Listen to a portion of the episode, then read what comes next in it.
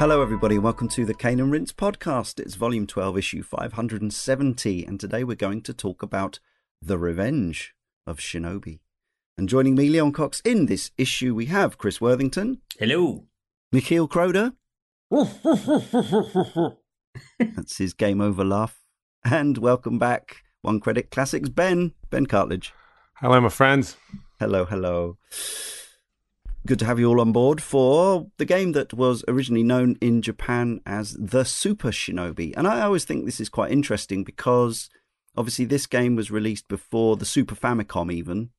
And that was the console where Nintendo decided to make every game super something, or at least most of them, especially early on. But at this point, Sega were perfectly well within their rights to call their sequels the Super whatever. But um, Nintendo kind of came along and stomped all over that. Yeah, we'll take that. We know this game in the West as The Revenge of Shinobi. And for the uninitiated, it is a 2D slide and slice ninja game from the 16 bit era, and the third in Sega's series of arcade action ninja games, and the first designed for home consoles.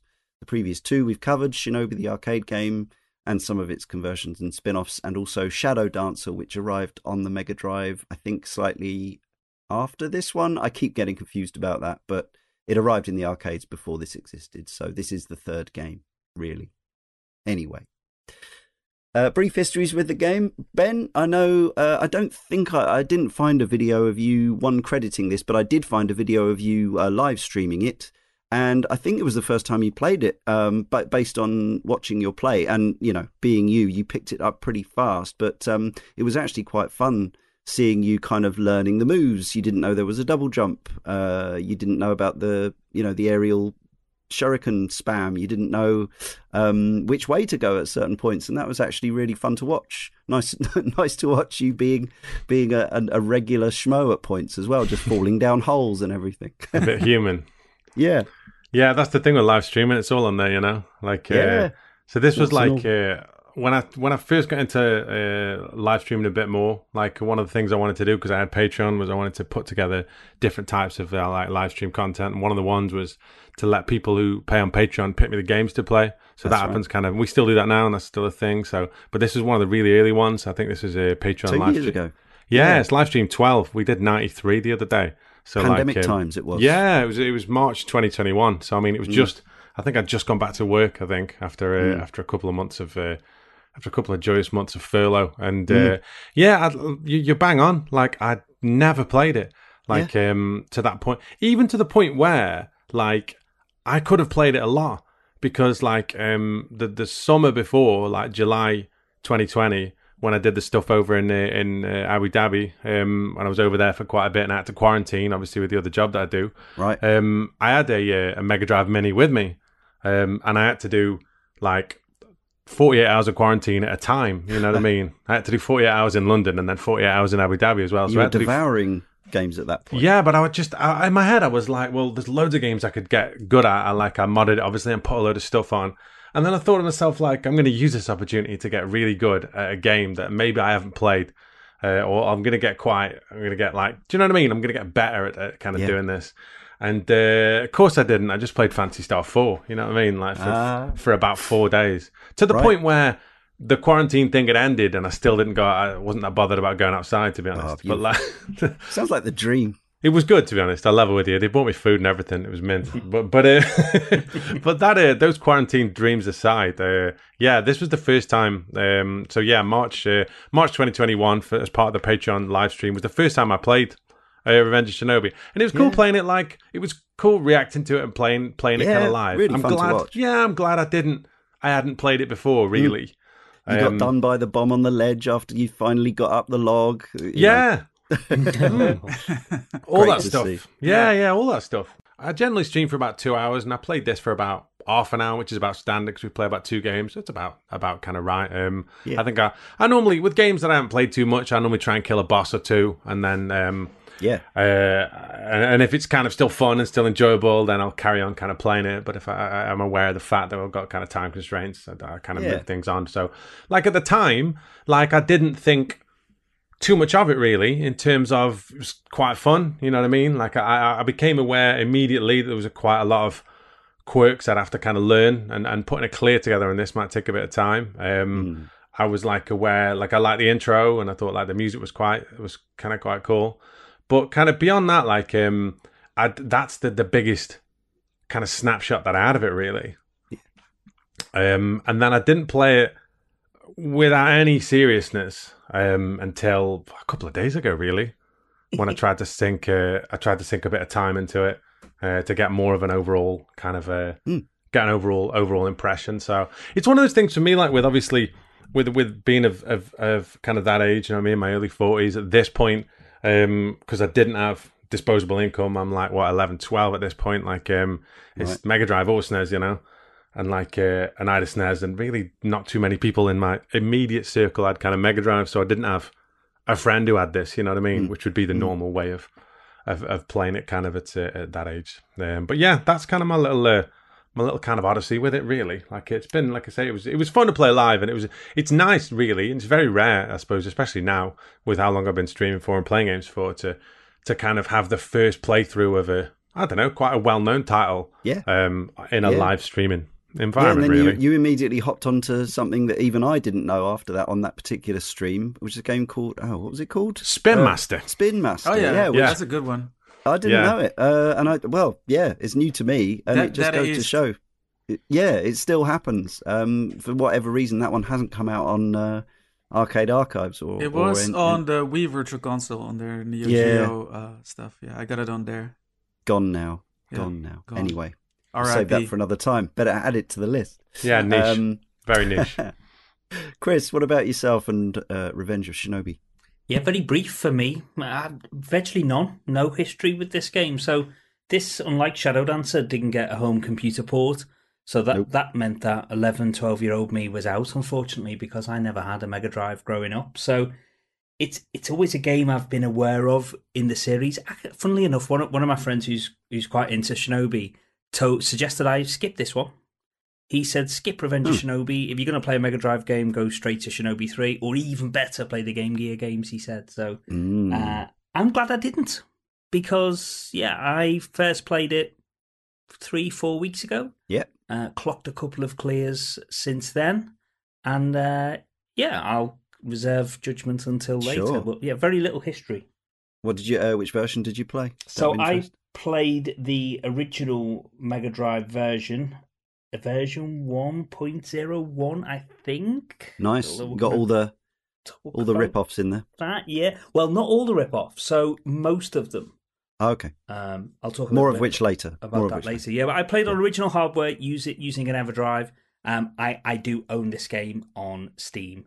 I also own it on my phone, so Oh I, yeah. uh, conscience assuaged. yeah, that's fair enough. Um, right, Michiel, how about yourself? I know that uh, you've actually ended up getting a, a 1cc Yeah, this very day. this very day, uh, as I was granted some uh, some extra time by happenstance. Yeah. Yeah. Yeah. yeah, blessed. Um, yeah, I uh, I know that you know like uh, Revenge of Shinobi was quite a big deal when it came out. Uh, the British and French magazines that I used to read had Yeah. screenshots plastered all over the pages, and it looked uh, really cool. Uh, some other magazines as well, and it always looked like uh, the kind of game I would uh, be really into if I would own a Mega Drive at that point in time. Uh, and I might have. I think I haven't actually. I didn't actually play it back in the days, but I probably saw it like running on a kiosk on a little, uh, you know, tiny CRT in a um, toy store or something like that. Yeah. Uh, and it looked really cool with all the parallax scrolling and all that, and uh, the large characters with uh, with lots of detail to them. the The sound wasn't turned on, so I couldn't hear the uh, amazing music. Um, and then um, when the Wii came out, I didn't have a Mega Drive yet, so I was uh, getting some games on the Wii Virtual Console Yep. before uh, I actually got myself an actual Mega Drive. Uh, you know, just doing a little bit of a catch up on games that I missed out on in the past. Of course. And uh, yeah, this was one of the first ones. Uh, the I think there was no Wii Virtual Console arcade yet, so I got the Mega Drive version of Golden Axe as well. I got Gunstar Heroes. I got the first Sonic the Hedgehog. Just uh, some Mega Drive classics. and yeah, uh, this is also very funny because uh, you know the the Wii Virtual Console was probably the last revision, which uh, with with quite a few changes in it. That's it. Yeah. Uh, and I played it on and off, but never really sat down like, okay, I'm gonna play all the way through it, you know. Uh, and I I do remember from my initial playing sessions in 2006 or 2007 that it was quite tough, but I was sort of steadily making headway. And uh, yeah, afterwards I got an actual card uh, from uh, a, a, colleague of a colleague of mine at Nintendo that I actually bought uh, the Mega Drive off, uh, which turns out to be version 1.3 because it has. Well, we get to all the versions later on, but yeah, yeah, it has a few modifications. Um, and I played it uh, in, with the switch on uh, my PAL Mega Drive flipped to 60 hertz, uh, which turns the game uh, Revenge of Shinobi actively into the Super Shinobi. Funnily enough, yeah, it does. yeah. So uh, and know, I started playing. Uh, ben, when did we put the last video? Was this podcast out? It was last Monday, I think. So last Monday I started playing properly because then I had my slate wiped clean, so I could get put some time onto it. I thought like, you know, I'll probably bust this fairly quickly. And then I got uh, smacked in the face by some really difficult sections, some real yeah. like uh, hurdles uh, along the way. Most notably, spikes. Uh, I got stuck a little while at the uh, at the airport with all the soldiers with the chain link fences on the back and hmm. and the front, and you know, playing on my original hardware. I I think I even deleted it from my Wii to save some space. Uh, playing on the original hardware without any way to sort of save and continue later on, yeah. or or save state practice. I mean, Chris did the same, of course.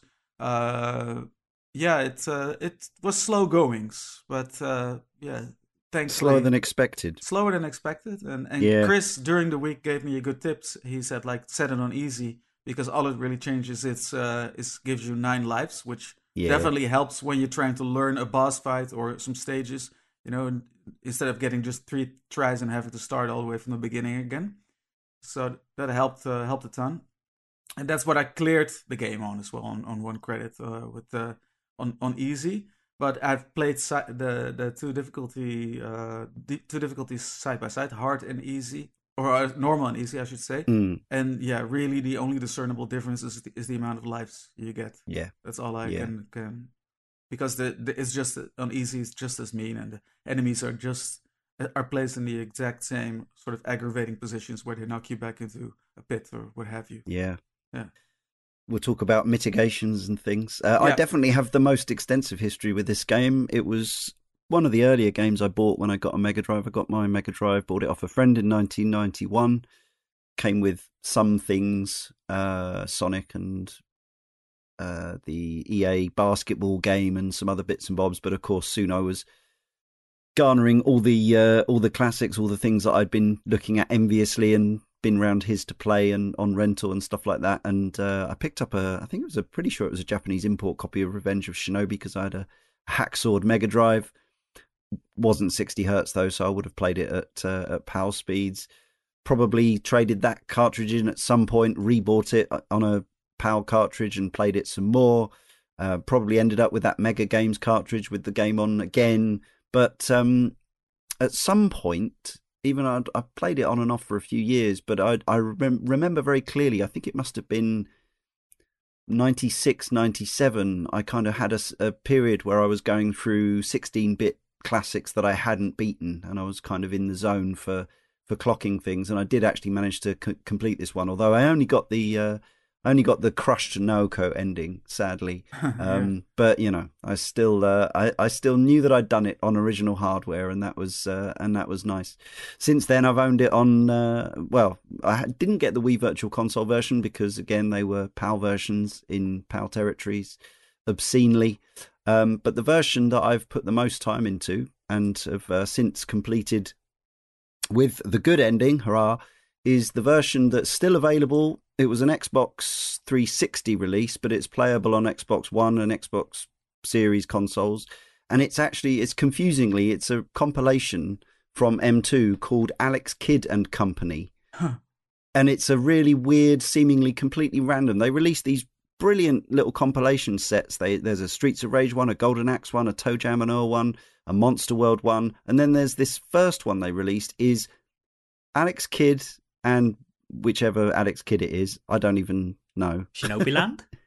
no, sadly not. No, no, that would have been more interesting and relevant. It's, uh, I think it's the Mega Drive Alex Kidd. Is that the Enchanted Castle? I, I'm not a fan of Alex Kidd, uh, or Alex the Kid.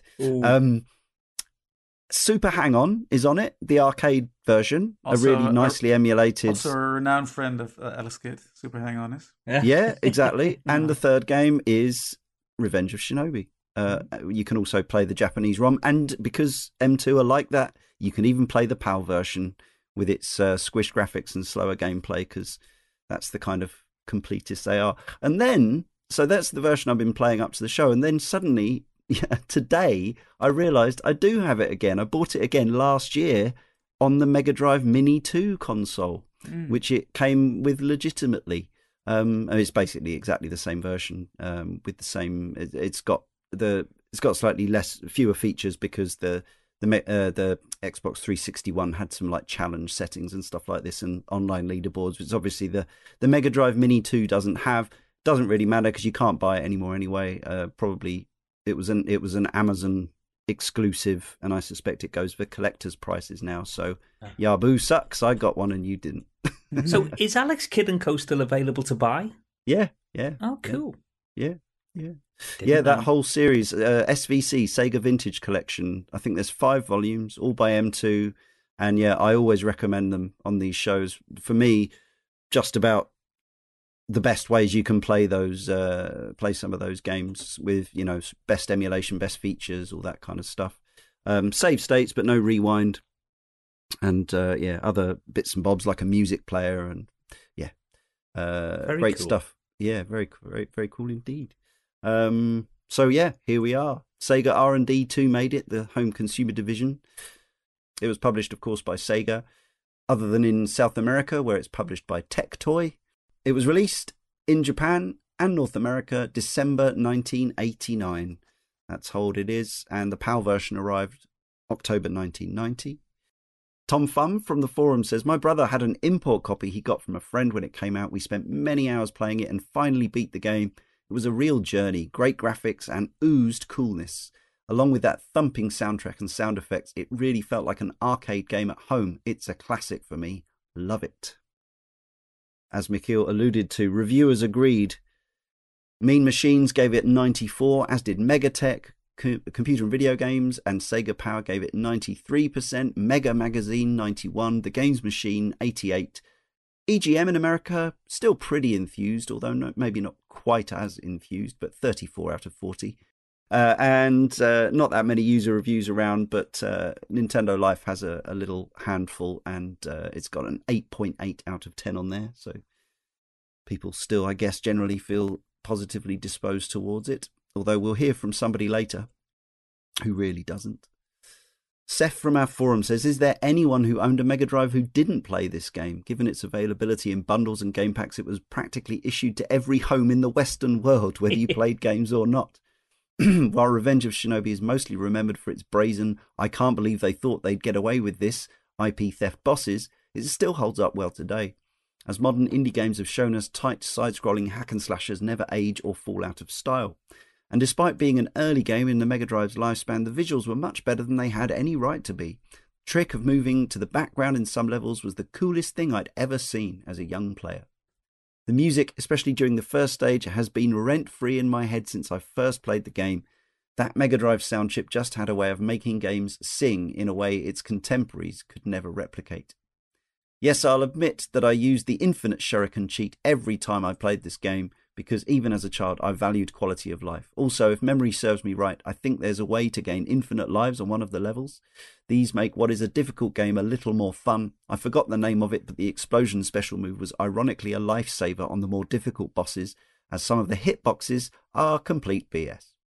I've only finished the game once and I don't think I've played it since. I can see the difficulty being a barrier for anyone trying it for the first time. So obviously we've been following closely the story of Joe Musashi as we've been through the games and uh, and what's going on with him now. Hmm. He's in trouble. What a wild ride the story is.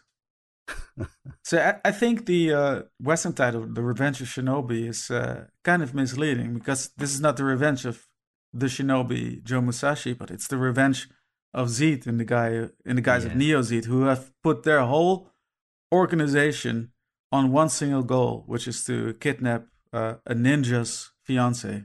Yeah. Foolish, some might say. Yeah.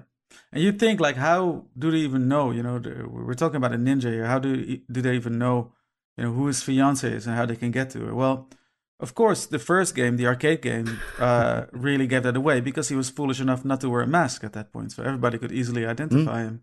So this is a very, uh, yeah, a very refined kind of link to the first game, of course.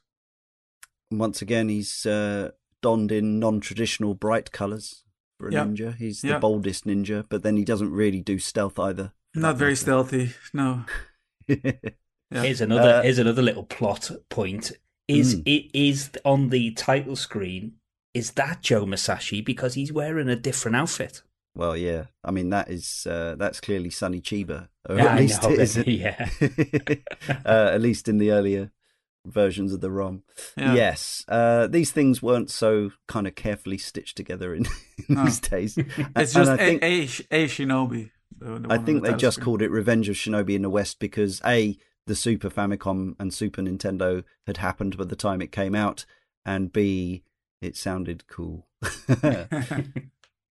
The Steam blurb has it that after being reduced to rubble by Joe Musashi, the crime syndicate Zed has made a vengeful return as Neo Zed.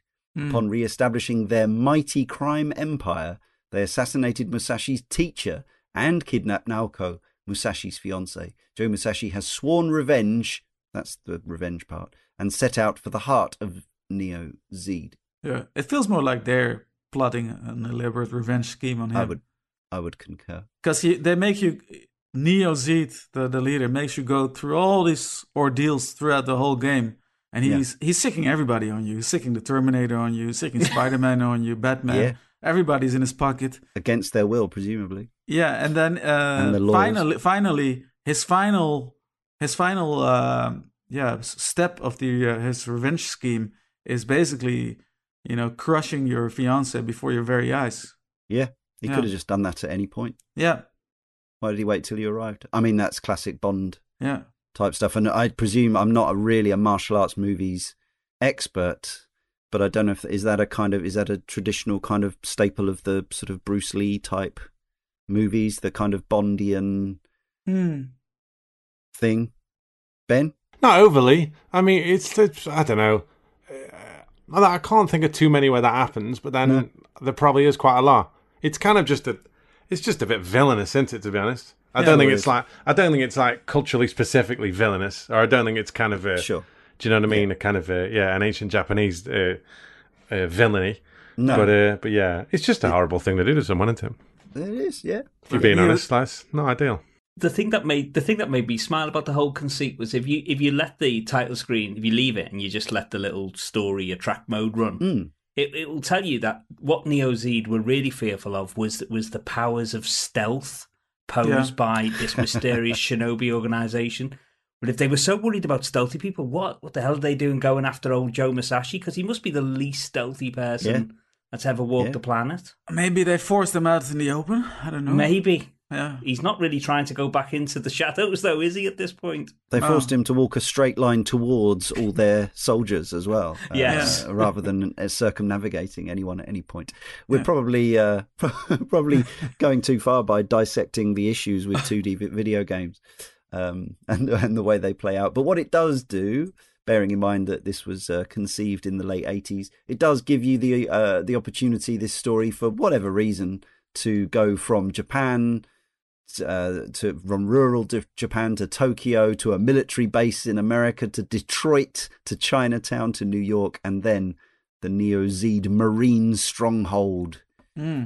in your quest, which you know allows for a variety of different types of stage, Yeah. I suppose.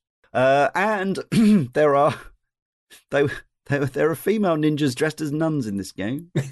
Uh, according to an interview from 2003, which was translated by the excellent Shmuplation site, uh, Noriyoshi Oba was asked, why are the female ninjas, Kunoichi, in Stage 2 wearing nuns' habits when they first appear? His reply, that was just my personal fancy.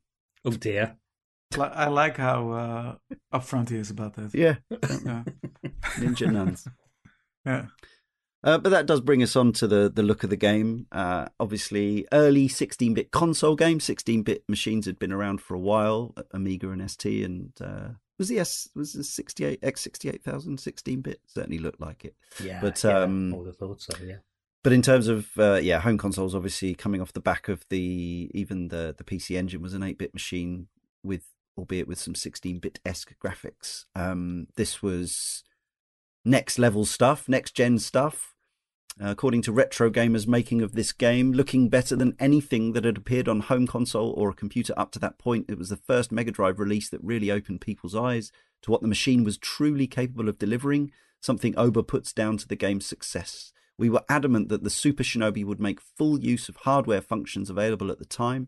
If you look at its backgrounds, for example, in usual Mega Drive games, there are only two layers of scrolling. However, Yeah. in the Super Shinobi, there are three to four in many stages, and this added a lot of depth that just wasn't seen in Mega Drive games at the time. I think what's it, it's even more striking because obviously I think the Mega Drive was uh, exploited to much greater extent over the next two or three generations of games as, as the machine ran on into the mid 90s. But if you consider the games that came out right at the start of the Mega Drive's life, Yeah. such as Space Harrier 2 and Altered Beast and things like that, this was very much looked like they were trying to push the hardware. Yeah. Yeah. Yeah. This is quite a large uh, production in comparison. Yeah, and how do you think it holds up, Michiel, in terms of atmosphere and style and, and artistic merit all these years later? I like it a lot. Uh, I took a, a like a, a week ago when I started playing. I took a picture of uh, the Trinitron when I was start Mm. fired it up, and I just loved how sort of the uh, yeah the how little how how how there's so much kind of uh, gritty detail in the in the sprite work. Yeah. Yeah, stuff like the the the, the time of day changes on stage one. That Yeah. was quite a, a leaves leaves blowing there even. You know, Yeah, kind of Amazing kind of little details. Yeah, yeah. Yeah.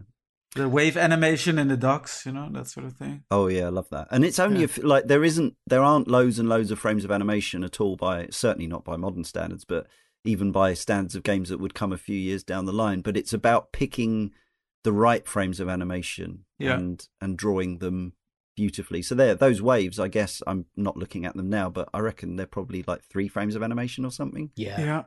But That's they uh, that that waterfall stage as well, like uh, Yeah. stage two Yeah. one, uh, very hypnotic effect. Uh, yeah, with very minimal means, but just very striking. Yeah, yeah, Yeah, I think that's it. I mean, there's some obvious parts of the game which really stand out, other the waves and the waterfall. The waterfall you get to in stage two, and that's the first real wowzers as well. That Mm. looks really good. But I think the the bits that have held up the best for me are are just the the sprite work.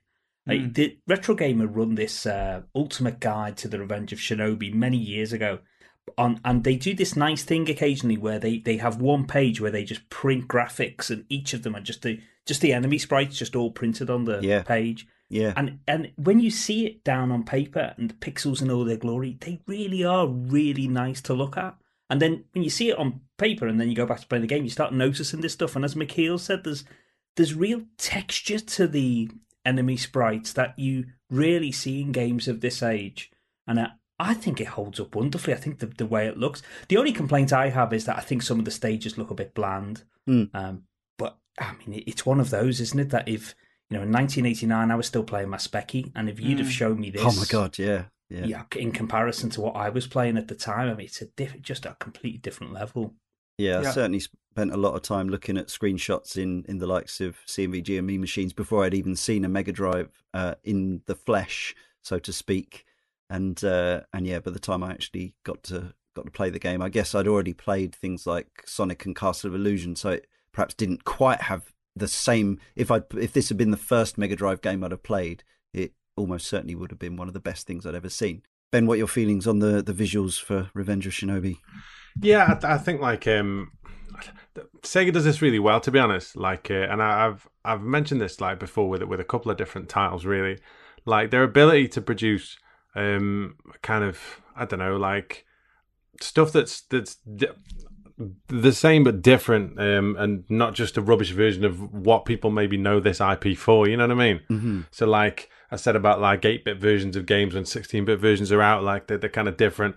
I played talking about streams. I played uh, Mercs on a stream last night, the Mega Drive version, and I played Oh. like the story type mode thing. You know what I mean? Where you get extra characters and Oh, it's, yeah. it's it's a cool kind of kind of little quirk like that. And I think this is another example of that. Really, like uh, they they kind of had the the opportunity, I suppose, without the the, the I guess the overall kind of obviously they didn't have the same hardware like as, as they did have in the arcade, but they had the opportunity to try and make something um kind of uh like that people would recognize, but was so kind of uniquely kind of more I don't know home based that it would kind of stand out a little bit, and I think it does that really. Like I think like um like they they they kind of do a good job, and like I say, with what they had to work with uh time, like there's there's a lot of stuff in this, you know. Yeah. Yeah, it's a low uh, amount of RAM that they had on the card, right? So Oh, yeah. you see that a bit in, yeah, a lack of uh, animation frames in a, in a lot of cases. Uh, Mhm. It's it's not that fluid, especially not, of course, if you compare it to later Mega Drive games. Um, but also just the size of the main character and the sprite was also Yeah. like a big deal. And Yeah, it was. Yeah. Yeah. twice, twice or three times the height of generally Yeah. characters that we were used to playing as. And again, I think these are the sort of details that yeah, it's easy to to get lost to time if if we don't kind of highlight them. Yeah. And it's not quite sort of Sodan levels of character sprite size, but uh, I mean, that's the only thing sort of Sodan has over this game. Yeah, so, yeah. At least this one, at least the sprite moves. Yeah. That said, that said, there are there are some stages, and again, going back to to seeing watching Ben playing this for the first time, there's some bits of the levels that I've gotten used to because I've played this over this ridiculously long, you know, thirty plus year period. But there are some actual bits where the game is it's almost a bit like we've talked some sometimes about those game gear games where they've taken the master system game and kind of zoomed them in because of the perspective and the smaller screen and you can't quite see what's going on at the periphery of the screen and you have to Yeah. almost leaps of faith and Yeah, stuff yeah. like There are some leaps of faith in here for sure. Yeah. Yeah. Mm, Yeah, I think for me the other thing with that is like I don't, and we'll probably come on to this a bit later. Like I think um I don't think he can. I don't think he handles that well, to be honest. mm. Like, we uh, will come on to that Yeah, I think that's that's and that's a, a, a kind of bigger thing when, especially if you're looking at like maybe if you think the thing's a bit zoomed in, you know what I mean. You've got to make Yeah. kind of uh, decisions like that. It's it's it kind of it's a bit uh, it's harder in that respect, I suppose. Yeah. Yeah. Yeah.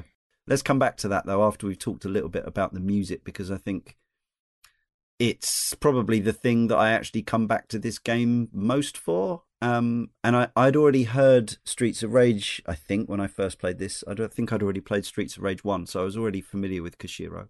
Mhm. And I think in Streets of Rage 1, which is uh, mainly by the same development team as, as this game, he was given even. Uh, this, this was Yuzo Koshiro's first ever 16 bit soundtrack. Amazing. Um, and he got the job off of. Uh, he got the job, or his studio with his family, Team Ancient, got the job of doing Sonic 8 bit for the Master System off his work with Sega on this game.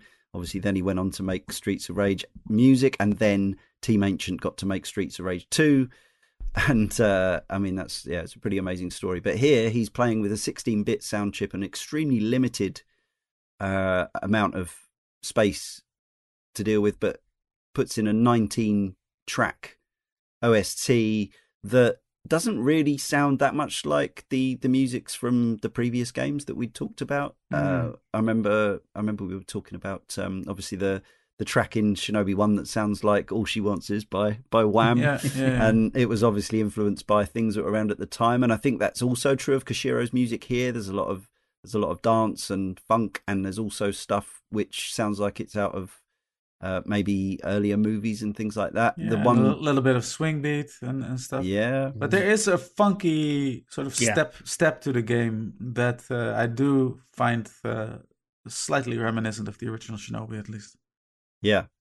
And some sounds that would probably go on to influence Sonic the Hedgehog as well. Um, I think because maybe Sega at this point hadn't quite realized. Obviously, they knew what sound chip they'd put in the machines, Hmm. but I don't think they were quite maybe aware of just what could be done with yeah, with the sound chip until Yuzo Koshiro's kind of he Yeah. did some uh, some crazy stuff on this. Uh, like he used uh, the limited sample capabilities uh, of the uh, yeah Yamaha uh, sort of F- FM synth style sound chip of the Mega Drive to uh, yeah basically sample drum sounds and, Yeah, and add add to the percussion that way. Yeah, yeah, it's uh, it, it's it's pretty groovy stuff. Any any standouts or favorites, Chris? Yeah, five one for me is is my favorite. This got a real kind of jazz funk vibe. It's the one where you walk in the streets. Is it? I don't know. Is it is it China or is it downtown? Chinatown, Chinatown, yeah, Yeah, yeah. Chinatown, like Yeah. that. Yeah, that is that's great amazing. I've got a note in, in front of me which just says five one music amazing. That is my favorite. But the, the most the, the first one that really caught my attention was the, the boss music. So it repeats. I don't know if it repeats on all the boss battles, but it's certainly on Other the than first one, last and one, it's yeah, it's Yeah. on the boss. Is it is it on every boss battle? Yeah. Same music. Pretty much, yeah. Even Apart the from the last one, I think. No, not Uh, on no. the final. No, I'm sure it's I'm sure it's a separate final boss tune. Hmm. So it's the one with the drum sample in, like the really Yeah, yeah. rocking track. That is, I mean, that's the first one where I thought, wowzers. But I was I'm just wondering, so on the title screen, it actually has Yuzo Koshiro's name. Yeah, yeah. Uh, like that, I mean, am I misremembering or was that not a thing? Was that a That common wasn't thing much of a do? thing. No, I, I'm not really sure exactly how or why that came about, but yeah, it um it it it was a thing. Yeah, it was like this game has Yuzo Koshiro music, and you should probably know that. yeah, He, that's Yeah. what I mean. Like he wasn't because at that point he'd done Ys One and Two, hadn't he? And he'd done he'd done some eight bit stuff. But I, I- I mean, maybe I'm wrong. He, but he, his more notable things seem to have come after this. yeah, yeah, yeah. Yeah. And it wasn't in all versions either. That Yuzo uh, name was on the on the um, title screen. Yeah, I think maybe it was added in versions after he'd started to become a bit of a name. Oh right. Well, that would Yeah. make sense. yeah. yeah. Ben, I heard you uh, make a few comments. Uh, Obviously, you were concentrating on your audience and your chat and learning the game, but you were still like saying, you know, tune kind of thing. Yeah, it's decent to be honest. Like, um, I think it gets kind of uh, lost in the shuffle a bit because there's so many. I and I haven't. I'm not as familiar with this with with a lot of kind of his other work really, Mm. because obviously just the amount of time that I've kind of played it. But my initial impressions were obviously uh, very positive. The problem is if you are like good at this, like in terms of doing music, like like amazing stuff for other people, which would stand out loads, and people go, yeah, but that by him kind of does get lost in the shuffle with somebody who's got an extraordinary, like, do you know what I mean? Like library of kind of stuff. Mm. You know what I mean? Like if you were like, I don't know, like if if someone terrible, like uh, I don't know, if someone terrible like Bon Jovi had written "Stairway to Heaven," right? You'd be like, oh, fair enough. At least they wrote "Stairway to Heaven." You know what I mean? Led Zeppelin wrote it, and you're like, it's probably not even top five. You know what I mean? When you look at kind of the uh, the depth of that kind of canon. So I think that's the thing for me. Like, I'm not as familiar with this um, as the rest of uh, uh, Yuzo's work, obviously. But um, yeah, initial impressions are good, and that's always a yeah. Well, that's always a good thing, isn't it? Yeah, I, I think uh, some of the the I've ended up like playing the first two or three levels of this game more than the rest of the game over over time. But actually, the more you play through the later stages, Yeah. you know, the more Yeah. the more the later tunes come. and it's also the like the Chinatown track, you know, uh, of course, completely understandably stood out uh, to Chris, uh, does to me as well. But then you start, it, it's like Yeah. playing uh, an, an album, a music album with some really standout tracks that immediately capture you. And then you, the more you start playing the album, the more you start sort of tuning into the, Yeah. the, the songs that you initially didn't appreciate Yeah, very exactly. much, you know?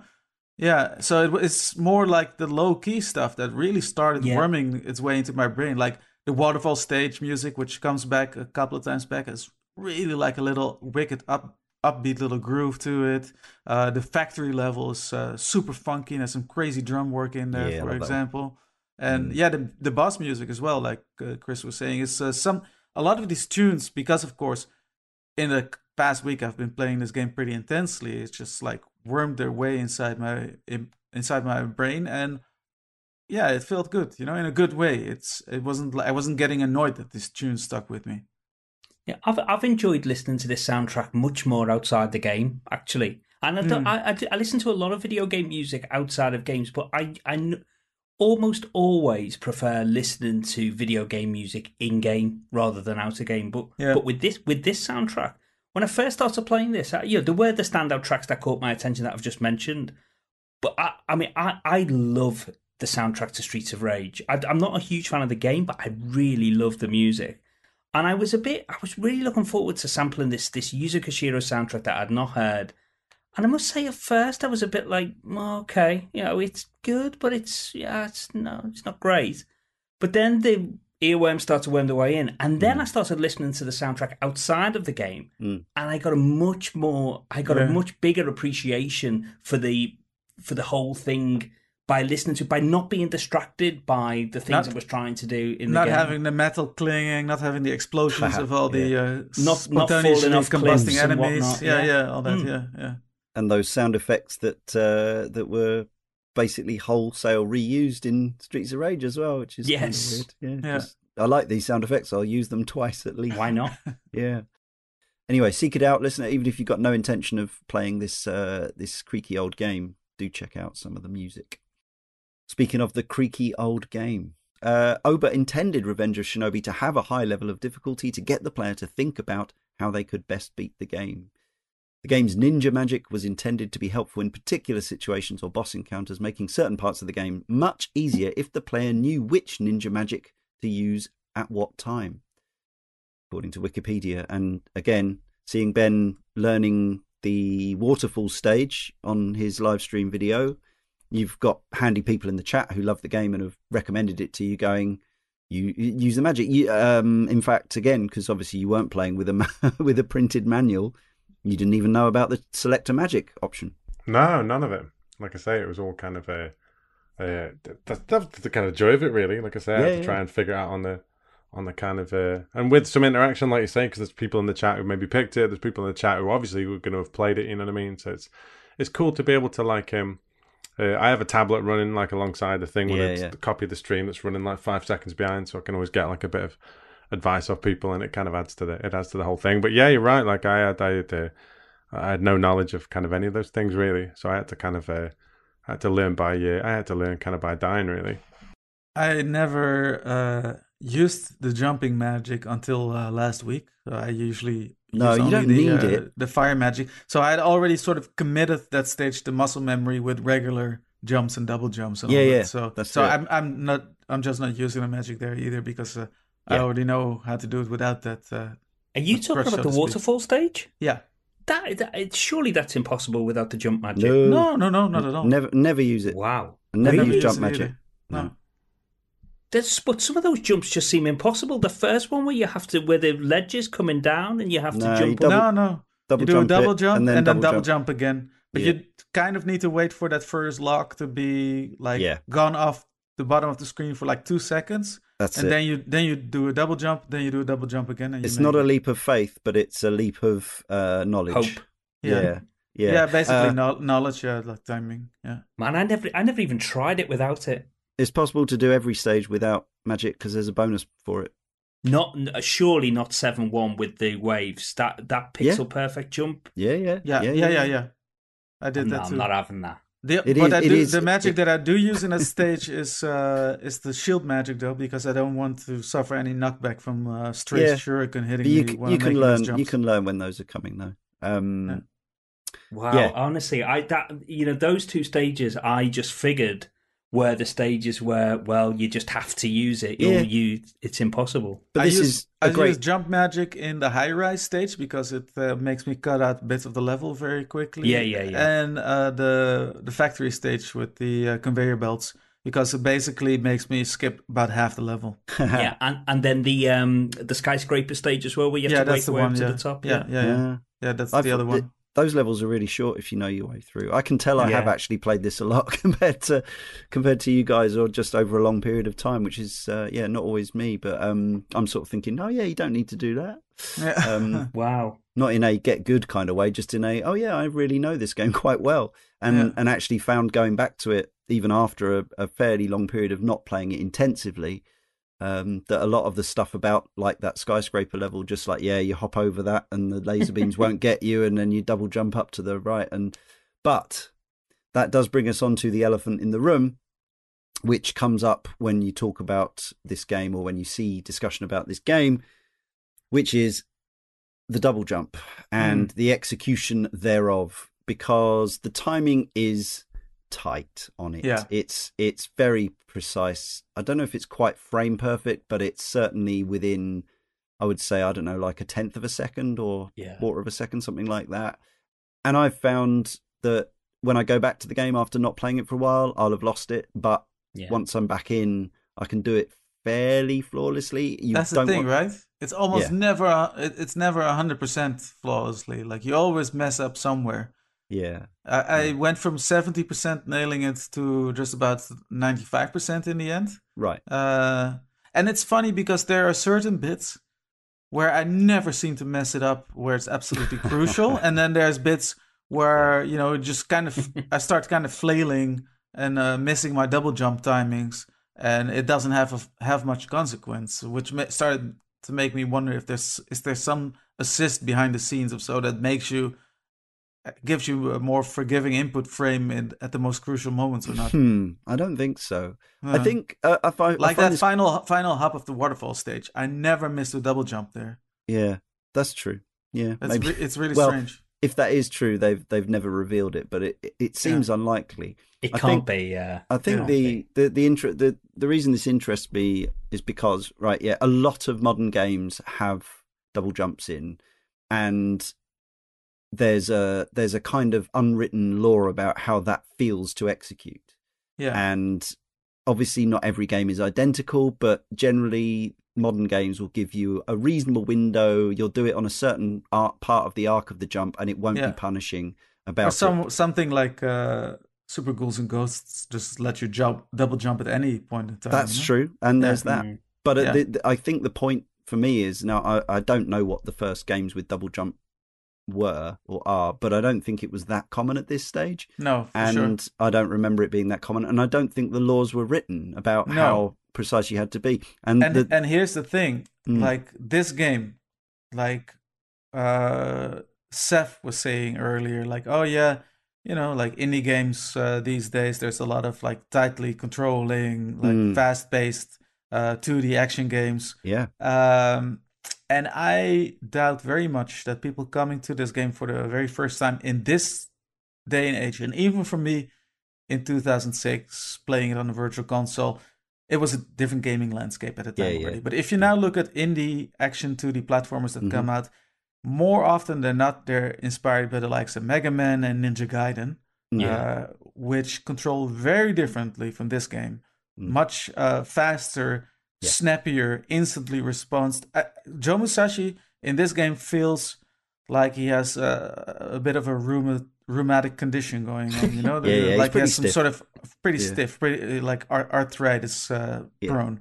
And uh, yeah, he kind of walks at a slower pace. even his, uh, compared to like Mission Impossible on the Commodore 64, which was a few years before this. Yeah. Yeah, Like yeah. he's got less animation and less flow, less fluidity. if he him. if he's up uh, versus uh, Ninja Gaiden's Ryu Hayabusa, he will he will leg it. Will All that said, it. though, you can. I I still think watch a high level play video or or you know play this game to a reasonable standard, and it is still possible to get a tune out of Joe. Right? He's Yeah, still he can still it. be cool. That's the thing. That's the thing. But I think it's kind of a tough sell if you come to the game now for it for the for the Oh, very absolutely. first time. Yeah, uh, Because Big- he and like you said, the rules weren't written back then yet, No. and every platform hero controlled a little bit different. So you were accepting yeah. of that. Oh yeah, this feels different, you know, and it, it doesn't play like the uh, like the other games. Uh, now people expect more of a certain universal standard. I think. and and funnily enough, one of the the reasons I don't like Super Metroid nearly as much as a lot of people do is it the exact same problem five years later. Yeah, Nintendo basically did the exact same thing with with Samus, possibly even more finicky in that game, but it's with certainly the with the wall jump. Yeah, and and, and yeah, the the the space jump, whichever whichever one it is, but yeah, Yeah. the the double jump is very. Uh, you know, we talked about it on that show. Can't Yeah. even remember if I was on it, but yeah, that's. But it but it just goes to show that the fact that this was like this in 1989 Yeah. uh, Nintendo didn't quote solve it five years Yeah. later, even. So, hmm. Yeah, if you can get around those uh, control hang-ups and sort of the stiffness of the of the game, yeah, uh, of course the whole game is designed around it. You know, it's not like they're placing you with this character and these controls in a Ninja Gaiden game. Uh, but um, it still hurts when you miss the double jump over that pit of waves yeah, for sure. because and he there- still can't swim. but there's more of a i guess joe musashi joe musashi in this game is more of a, a methodical kind of character who just slowly makes his way through things and uh, you know efficiently and methodically disposes of his enemies Yeah, And and that's absolutely key, isn't it? What Michiel's just said there about the design of it is absolutely key. I mean, sometimes I think this game wears its arcade heritage like a like a millstone round its neck. Mm. Um, but but one one one way in which it's true to its heritage is is the fact that he it, it is methodical and it is strategic, just like the original Shinobi was. You, this game is very learnable. You you know you can do you can learn where the enemies are, and if you just with patience, and the same can be said for the boss battles as well. If you're just patient, I don't think it's actually that difficult, and I think that's all baked into the way he he moves. It's This all is- very slow. this is the Ben. Cartlidge conversation we normally have with the games that he does know. It's like, and and actually, I agree. I completely agree with you. Having done it, yeah, it is. Uh, it it has a couple of spikes that it's easy to mess up on, but Yeah. overall, the game every time you play it, it's a little bit easier. Like I, me playing this. I'm not. I'm not comparing myself because I'm not to the level of Ben, but it does remind me a bit of watching Ben playing Super Ghouls and Ghosts. In that that game kicks my ass, but he's just like, I know what's happening here. I know how to deal with Yeah. this. But this game, because I've played it a- lot, I have the same that same kind of confidence. memorization is huge in this game and and Yeah, yeah. like chris you said also i was surprised uh, how much this felt like an arcade game actually especially coming off those interviews saying oh yeah we wanted to make it more of a console game it very Yeah. much feels like it has at least one and a half foot still in the uh, in the arcades I mean, the other Uh, game, all the games that were coming out on Mega Drive were either conversions or sequels to arcade games, weren't they? Yeah, At exactly. this point, there there were there were no. Th- this was as close as there was to a kind of consumer game. So. I guess they still very much had arcade games in mind because it was stuff like Space Harrier 2 and and uh, Altered Beast and, and things like that. yeah I think it's it suffers slightly from it though as well because I think it, it, it's it's kind of betwixt in between being a inverted commas console game Mm. a- and and being tied to it, and that's why I said that I think it wears its arcade history around around its neck a little bit because. It, it's trying to be Shinobi the arcade game, but it's throwing things in like the double jump as a bit of a concession now, and the life bar to some extent, um, as a, as a kind of message to saying, look, we know this is an arcade game, but it's not. It's like a console game as well. So, how do we get from where we were in 1986 87 to where we now need to be on this new super duper home system? And sometimes I think the game feels a little bit awkward at times and stuck maybe between that. Mm, and I yeah. think I'm not on the, the Shinobi 3 show, but I think when you get to that, I think.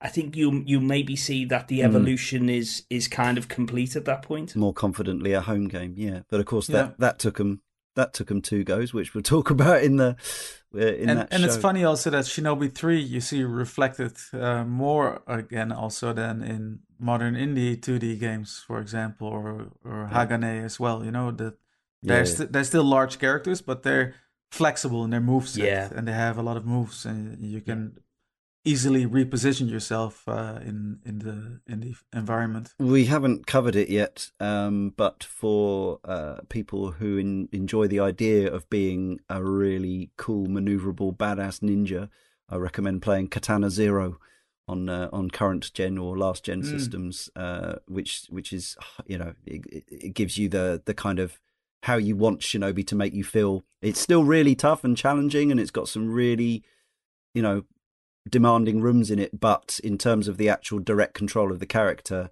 uh, it's uh, it, it's way more immediate and, and accessible, I would say. Um, and actually, uh, talking about the input for the double jump, um, again, like Ben watching Ben like learning the game for the first time with without a manual and not having played it before, perfect illustration. You actually say on the video like. Have we got a double jump? No, because you obviously tried it and it didn't work because the execution window is so small. So you just completely understandably assumed that there was no double jump, right? Yeah, exactly. Like uh, it's not. Uh, I don't know how super common it was at that point. You know what I mean? Like, No, um, not very. It felt like the kind of game that should have had one. You Yeah, know what I mean? And that's logically why kind of there is one. But uh, but yeah, I think like I said, like um, I I kind of moved it around a little bit and tried a couple of jumps, and then people in the chat were like, "There is a double jump," and I was like, Yeah. "This." This, well, this would make sense because without a double jump, he moves like a of Reaver. You know what I mean?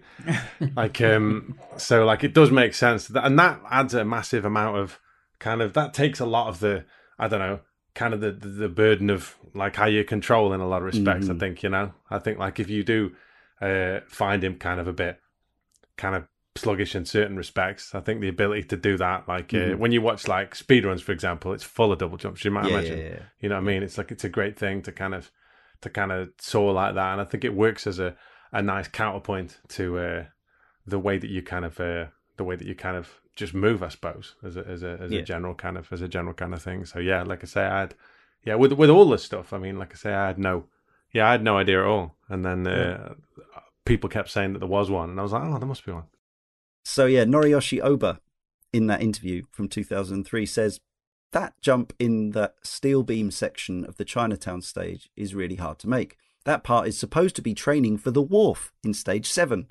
People hmm. often complain to me, "Hey, Joe Musashi is a ninja. Shouldn't he be able to swim?" That was a tradition we carried over from the first arcade Shinobi though, that falling in the water kills you. I really like games with pitfall death though. I love the tension they impart and how sometimes the section won't even be that hard, but you get nervous and fall to your death. In those times, I always feel, wow, I suck. But then you conquer that part, you feel like you've become stronger and it's all good again. Sounds like Ben speaking. yeah, you need a bit of that with this, don't you? Yeah. Like the bridge jump in Golden Axe. Yeah, yeah. it's like anything, I suppose. You do those those kind of things enough times, you don't even think about doing them. You know, Yeah. like it's. I guess it's like yeah, it, it is kind of like anything else. Like um, especially with stuff of this era, you know what I mean? Because it's also, I don't know, so rudimentary, kind of rudimentarily solvable. ruthless. Yeah, really. But I mean, like you can. It's like anything. Like with with with, with games from this era, like the. The mechanics that you've usually got to master are, by the very nature, very simple. But if you don't know them, you're going to die every time, right? yeah. So like, uh, yeah, it's it's it's once once it's like with a lot of these things, and especially in this, like there's loads of bits where you die, and you're like, that's quite uh, funny to be honest. Like, Yeah. a hilarious way that I could only could have. I'm I'm only gonna. I'm only gonna like not know to not do this by dying on this. You know what I mean? Mm. And I think like it's funny because I think a lot of games like um, uh, Ghouls and Ghosts is a great example Mm. gets kind of hammered for stuff like that, um, and gets hammered for kind of bits where and maybe you, you you're the fact that you can't change where you jump after you jump. You know what I mean? Or maybe there's kind of other elements to it. But I think Ghouls and Ghosts and the games of that series get hammered for like bits that are really really kind of unfair and uh, in terms of like you've got to yeah you're only going to know him by dying to him whereas i think there's a lot in this to be honest like i think you have to be prepared to um kind of methodically make your way through this learning kind of certain bits. Uh, at every at every point you know Mm. Yeah, I think uh, probably if maybe if if uh, M2 had done a Sega Ages version of this for Switch, maybe if they'd done one of their special modes, what they'd have done is probably in the same way that some of the the games have a uh, some modern re-releases of games have a no knockback option on thing you know Castlevania and stuff like that. Obviously, this has got that. Maybe they'd have had that, or maybe they'd have had a an option to when you fall into a pit instead of having to you know you t- have all control taken away from you and you get a you lose a life and you're back to the start of a stage maybe they'd have had a an option where it takes a bit of health away from you in the style of a modern game or something like that just to make it a bit less kind of "Ugh, i'm turning it off now Yeah. um, that's to do with what what uh, what players expect from their games these days. And um, but I yeah, I, I, again being old, I can make my peace with with this kind of design, and because as uh, as Ben sort of often said about these kinds of games, they're never really that long, and so sometimes it feels like to me, and I certainly yeah get frustrated with repeating sections over and over again, but actually when you when you know the levels of this game they really are quite brief and so being set back often really isn't very much time, even if it feels like an eternity as you try to pick your way up uh, certain platform sections. Don't you think it cheapens it a little bit though? I mean, I, I hear what Obasan is is saying there, and and I get it, but I, I would have preferred. This is you know this is me. I would have preferred. I'm entitled. No, not at all. I, I do understand what he's saying, but uh, my favorite levels in this game are the ones where you do like like Michiel's just said, where you know the one in the barracks where you have to pick your way through it. It almost becomes like a puzzle at that point. You know, Yeah, you have to very much right. Like, the bridge is my favorite level, and it's one of the hardest. But you have to really work it out. Okay, so if I double jump there and then I avoid the car, and you know, it's all very me- you, you can memorize it, but it feels like you're solving a, pu- a puzzle. That's the And only then- stage also where you ca- where the double jump can actually kill you. Yeah. Yes. You a- accidentally double jump Yeah. and then Forget which jump to the foreground where there's forget no which side bit you're on. step on. Well, Yeah, if yeah. you pop into the uh, Yeah, into the yeah. deep blue, of course. Well, there's Um, no but- but- actual visual indication unless you're behind a chicken wire fence what plane you're on because nothing changes size. This is the, Yeah. you know, obviously that would have you know something that could be done, and we we had we ended up having 90s arcade games with uh, like SNK games with characters zooming in and out and and stuff like that, sprite scaling or whatever. But but here it's it was just like it's a cool idea.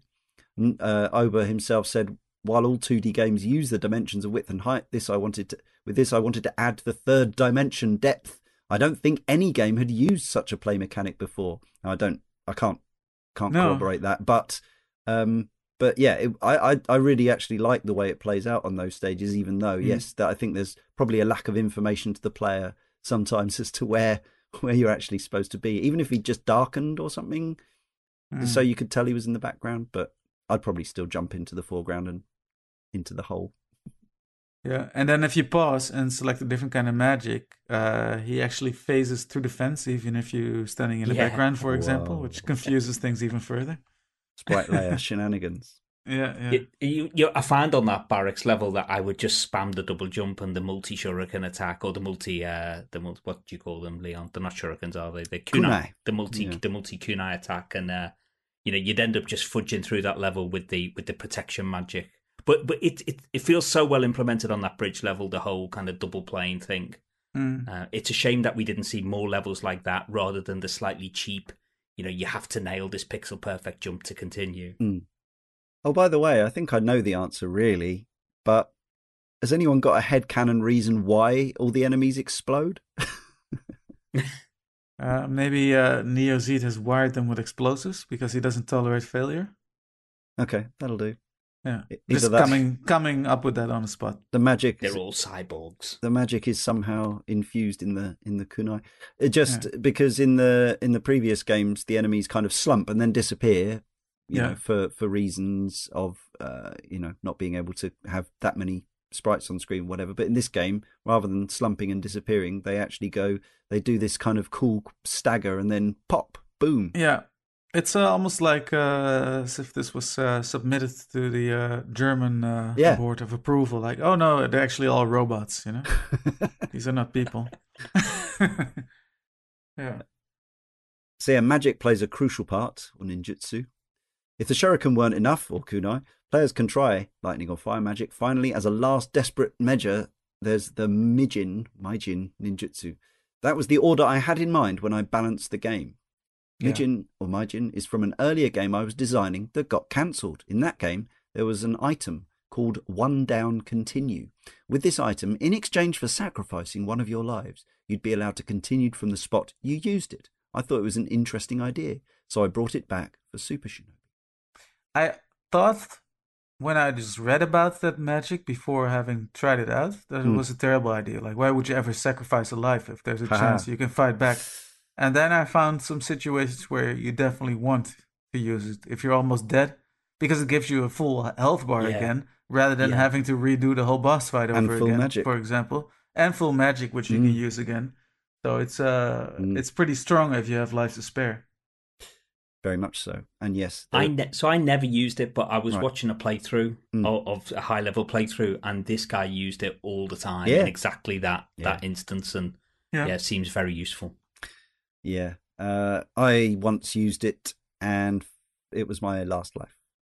In my uh, in my one CC today, I uh, use it on Spider Man and on Godzilla. Only Yeah. once though. Like the day before yesterday, I used basically three. I had like uh, a whole bunch of lives, uh, gathered extra lives along the way as well, and I basically used three uh, suicide magics to to kill him. But uh, this time I used only one, and then I just finish him off with the rest of my attacks. I very much approve of your use of the art of pulverizing against Spider-Man. However, Godzilla, once you know, it's Yeah. actually not that bad. It's just It's hop not up, that and, bad, hop up and but- down. Yeah. Problem was I didn't know, and I was Yeah, getting that- creamed that'll do it. creamed all the time, and then I had to be sent back all the way to the beginning of the game, which I'd completely gave forgotten. me a lot of anxiety. Yes, I'd completely forgotten how to do it, of course, um, because the first time I did it, I think when I completed the game back in the 90s, I spammed somersault infinite shuriken attack. Mm. So I'd probably never actually learned how to do it, but actually it is one of those where, yeah, up, down, up, down, Yeah. up through the platform. Yeah, most of the bosses are designed in such a way as they are doable with a pattern and knowledge rather than with intense execution. But yeah, we should. Uh, well, Blue Weasel Breath from our Patreon talking about Boss One. I tried this via emulation a few years back and had a good enough time with the first level until I got to the boss and couldn't figure figure out where his tiny hitbox was. I could tell it was near the top, but for some reason I didn't feel like the game was giving me enough feedback to tell a hit from a whiff. I couldn't tell if I was on the right track or not with where I was targeting. He creamed me, and I'm afraid I never went back to try a second time. Maybe this is the year I give it another go. Yeah, I watched uh, Ben's stream back, of course, and He there were picked it people in up the so chat, uh, quick. yeah, and there were people in the chat saying, "Oh, I never got beyond the, f- uh, I never got further than the first boss." I mean, it does Yeah. show when you hit him, you get a little red spark, and he goes backwards, which is Yeah. important. But actually, I played this this afternoon um, just to have one last go before, and yeah, I died twice on him just because I was being, I just wasn't executing that well, and Mm. that's kind of crazy at this point. you Yeah, know, when, yeah, when. I've when I've beaten the game, he is a, again another. It's a kind of precision skill check, but I do I agree that hitbox is is fiddly small. Like yeah, why it if doesn't you have need to, if you have to bait him to attack you with the sword, jump back, and then jump up and hit him precisely in the head, it's too much of a of Yeah. a nuisance. So I basically just jump, double jump forward. Uh, he he strikes out. I throw my uh, shuriken spread and and then you know maneuver back again. You got And plenty I- shuriken at that point. Yeah, yeah, I got plenty shuriken, and and then I finish Or him off with the uh, with the fire magic. Oh, Uh, okay. usually. Yeah, yeah. and because magic gets replenished in the next stage anyway. Or it happened a few times that I didn't have kunai anymore, so I double jumped over him, sort of got knocked back because you can make the full double jump over him, and then started, uh, yeah, basically uh, sweeping him uh, up close range, and then he dies Hmm. pretty quickly as well. Which is also this is also a very esoteric thing about the game. Like I noticed, it looked like to me that if you hit, let's say, enemies that take multiple hits and definitely bosses Mm. with a kunai, they kind of flash, and then you know, and then if you throw more kunai, the, they bounce off them. And you have to wait till the flashing stops to hit them again. Mm. But if you get up close, Yeah. you can wreck them pretty pretty fast. Mm. Especially if you have the power up, you carve up bosses very fast with it. Like for example, the Terminator guy, you can just walk up to him when he has a an object above his head, and you can slice him to pieces with uh, with the Oh. sword. I always do the tiptoeing away and jumping over the car and go for Yeah. the his his hitbox is slightly larger, I think, than the than the first boss. I was actually if you have if you have the power up and Mm. uh, you know you just use shield magic for extra protection, you can just walk up Mm. to him and, Oh, and okay, cut him yeah. cut him to pieces. Yeah. I was I was actually impressed by again. I, I don't know if there was some hints and tips coming on the chat, Ben, but I was impressed by how quickly you sussed this boss out. I think you did it second attempt, maybe. Yeah, it kind of reminded me of um, uh, what's the other boss? The the lobster boss, right?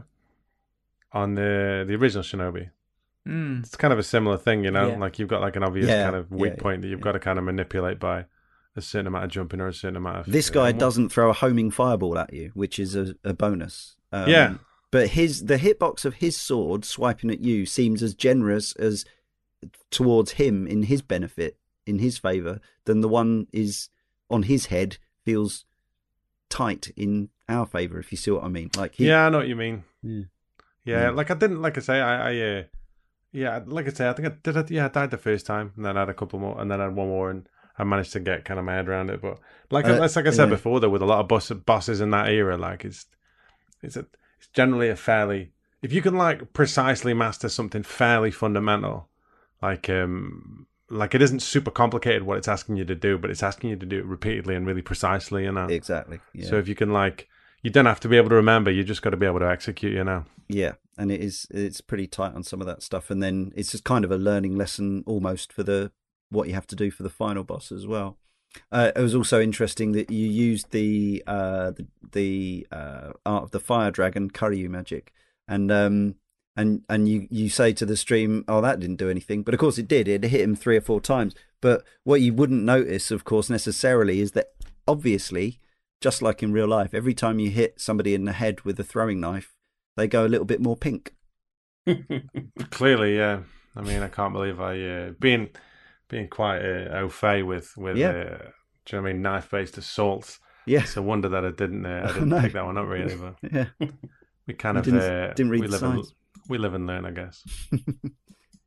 Uh, I still think it's the trickiest boss in the game, though, apart from the final boss. Yeah, yeah. It, it's it's the one that when I go through it, it's the one where I feel like it, it. I've got the on all of all the bosses, I've got the most potential to lose a couple of lives, and until you get into that little knack of a rhythm of Yep. jumping away, doing the smallest jump possible, yes, that's it. and then just throwing that that kunai just at the right time, like it it can kill you pretty I quickly. think that must Disco be where Ninja people can be pretty down. tricky as well. Disco Ninja stage two three's boss is that one? Shadow Dancer.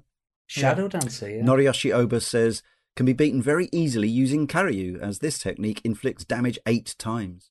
Alternatively, the player can also use Maijin, which again causes eight damage hits at the cost of a life. well, I used neither and did it properly. Yeah, But uh, I mean, good. even if you use uh, Karyu, it's uh, it doesn't take him out in, No. uh, in one hit. Yeah. no. The the trick is just to be just to the side of him and underneath, so he's diagonal.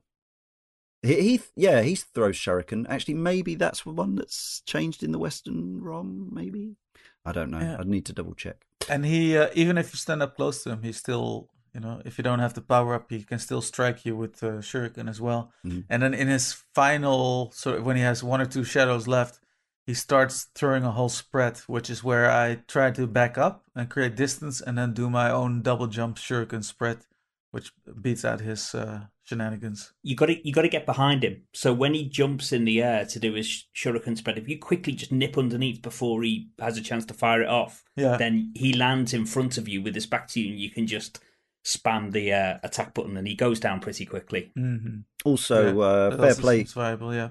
fair play to them for trying, but uh, that's very much a first attempt at doing a disco inside your Mega Drive kind of look. Yeah. You think about some of the the attempts that came later in, in Streets of Rage. yeah, exactly. Three. Does it come with an epilepsy warning? Yeah, it's uh, it's it's pretty full on. Uh, it's, yeah, it's like a nightmare in a um It's, children's uh, play center or something. Yuzo Koshiro's involvement once again. Yeah. Yeah. Uh, stage seven three's boss, ancient dinosaur in inverted commas, can be beaten using three hits of Maijin, but if playing a higher difficulty, you need eight. No matter how hard it is to beat, the ancient dinosaur can be easily defeated if you have four lives left at that stage. Mhm. It's difficult to complete stage seven too, but it's made easier if you use Ikazuchi, which is the uh, the art of thunder. Good to know. Thanks. But yeah, I mean, it is all like the thinking back to the previous games. The magics were basically just kind of smart bombish, weren't they? There, there was a bit more. Yeah. Th- this is an area where I think the the thought of this being a home game came into it with some strategy and knowledge coming into play. Yeah. Yeah, well, like I, I only ever used Ik- Ikazuchi and Fushin, the, the jump one. So the Ik- Ikazuchi is the uh, Mhm. protection one. hmm I never used the attack magic at all. Mm. It's pretty cool. It's like it's Yeah, quite it's quite like gold, golden axy. Mm. Uh, and the final boss. So uh, there was a planned secret final final boss that was cut due to memory and development time constraints. So what we're left with is uh, the fella dressed up like a kabuki with mad, dangerous hair. A very silly, silly individual. A very silly individual. I would have Yeah. called him that. But he is crushing uh, your missus w- behind you. Um, so Which is just outrageous. it is outrageous, as as previously established. Uh, So there's two slots on the walls, left and right of the screen, which you can slow down the descent of the crushing ceiling with. Uh, but really, the the main thing here is it's a it, as I say, it's a, it's a bit of a kind of repeat of the first boss in the sense that it's uh, a repeating a pattern of of uh, with a with a tight execution window within not which not to be hit, and I think you have to hit him even more times. So it's pretty stressful. I I, I think, um, and yeah, it's extremely. I don't I don't think there's any way of predicting whether his mad hair attack is going to go Yeah. fast or slow or high or low. Or, Yeah. Or high or low. Sometimes, yeah. I mean, double jumping away seems to be Yeah. the way to get damage the least, but he can just throw it out very quickly and follow you in the air with his with his hair as well. And yeah, it's very. There's I couldn't figure out any kind of prediction to it. No. No. So my my thing was, um, I discovered that right before the boss room, there's a power up icon, and I Yeah. saw somebody absolutely rinse him just by using shield magic, going up to him and cutting him to pieces as well, uh, with the sword. Um, But, But you I can't thought- attack him when his hair is attached to his. this sounds very weird. You can't attack him when his hair is attached to his no, head, can you? well, well, wait, you just you duck, and when he whips his hair out, you start cutting like You crazy. just slash away. Yeah. yeah, yeah, and you do continuous damage rather than just doing single isolated hits. Um, so I, that was my plan, but then I thought like, oh, I have actually like just a few dots of health left. Mm. I better just when he throws his hair out, do a suicide yeah, uh, yeah. magic first, and then finish him off activating shield magic. But the suicide also deleted my power up state, so then I was Oh, back to slowly chipping away, chipping away at him. So that was a Hmm. bad, bad idea. Of, probably, Hmm. probably just should have stuck to my guns there. guns would and my- would have been helpful. And then But my fiance, very not very my fiance would have no exactly. But then my fiance would still be alive right now. Yeah, We'd be having a different conversation. Well, the only thing that I did find was that actually to it, the the best pattern I did, which which was still I, I've never done it clean, like no hits, but it is to double jump away and up because then that also means that you get a shot at the machinery Yeah. and that and your your best chance of dodging the hair, and then you can crawl back into him and do another hit. But yeah, you have to do it. I don't know, is it like eight, ten, twelve times, something like that? I t- I, yeah, Yeah. I tried to count. I got to about 10, I think. Yeah. He's mean. Uh, I mean, you know, he's a final boss of a 1989 Mega Drive game, so you'd kind of expect He's a it. mean, lean kabuki machine. he sure is. I Um, wish it was a bit more readable, though. You know, Yeah, like I I wish agree. it because when when I did it, and I, you know, I managed to, I did, I did it a couple of times to get both endings, and I had, yeah, I just felt eh, when I did do it, I felt like it was just because the Mm. RNG gods were Yeah. saying that he was using his attack that I could dodge, and right. if he did the other attack that I couldn't dodge enough times, I'd die. If he did the do- the attack I could dodge, I'd kill him. Yeah. And I felt a bit like, oh, okay, that's that doesn't feel very satisfying to Yeah. kill him like that. I agree. So uh, there is a point, and I actually I, I don't know if I knew this back in the day. I don't think I did. Um, but there is a point in the game. I don't know if there, there's quite a lot of hidden boxes all around the game with items in which you reveal by shooting or attacking areas of the level that you might not otherwise. And there's a really easy to find two up at the start of one of the levels. I've forgotten actually which one it is. The first factory level.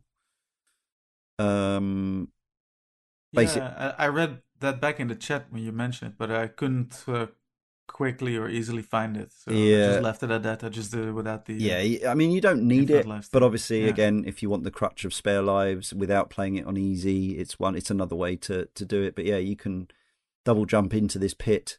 Uh, just do a do a multi kunai attack on the double jump, and then just drop from the right down into the pit, and you gain plus one lives. And um, although the counter stops at nine, it goes up.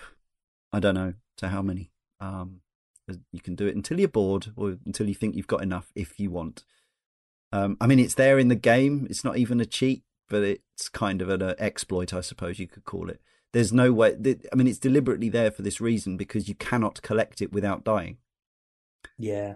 So it's an odd one, but um, but it's there if you know where to look. But you have to have you know gotten reasonably decent at the game to have got that far anyway. By which point maybe you don't need it. So, but yeah, if you just if you're looking to practice and you don't have save states, it's a way of softening things a little. How many Mega Drives do you think were burnt out by kids leaving their systems on, having got 60 lives Yeah. in that exact way, and then not wanting to switch off until they finished Yeah, right. two weeks on end? Yeah, I'm sure I remember leaving my Mega Drive on overnight sometimes for Oh, I games certainly without did things like games that. without battery backup or anything. Yeah, good times when hmm. electricity was affordable. Oh yeah, or when you went, or when we weren't paying for it at least. Oh yeah, there is that. Uh, so yes, you get a credit roll if you uh, get the bad ending. Oddly, but in the Japanese version, you get a credit roll on the over the good ending. Um, but they took that out for some reason. So if you get the good ending on non-Japanese versions of the game, you don't get the credits, which is odd, but that's Mm. what they did. Now, this stuff I'd totally forgotten about. Secret bonuses. If you want to play this game for points, and I guess people out there do, I don't know what the score counter max maxes out as, but uh, you can go for a secret bonus. On every level, it's awarded when you kill the boss and have remaining exactly 11 times the amount of shurikens as lives. 11 times exactly, no more, no less, even after killing the boss. Waste one shuriken, no bonus. So if you finish a level with zero lives and zero shuriken spare, keep saying shuriken because that's what it's written as. They're clearly kunai. 10,000 points. One, li- one life and 11, 30,000 points. Two lives and 22, 10,000. Three lives and 33, 30,000. Four lives, back to 10,000. Five lives, 30,000. Six lives, 10,000. But if you finish any stage with seven lives and 77 kunai, you get a 50,000 point bonus. So that, if you are an expert player, you have to do that perfectly every time. It's That's a better. load of nonsense. And it's better than having eight or nine lives and 99, 88 or 99 kunai. Guess, Random. guess it's just lucky. Uh, there's a clear bonus, and I haven't been able to find exactly what determines this.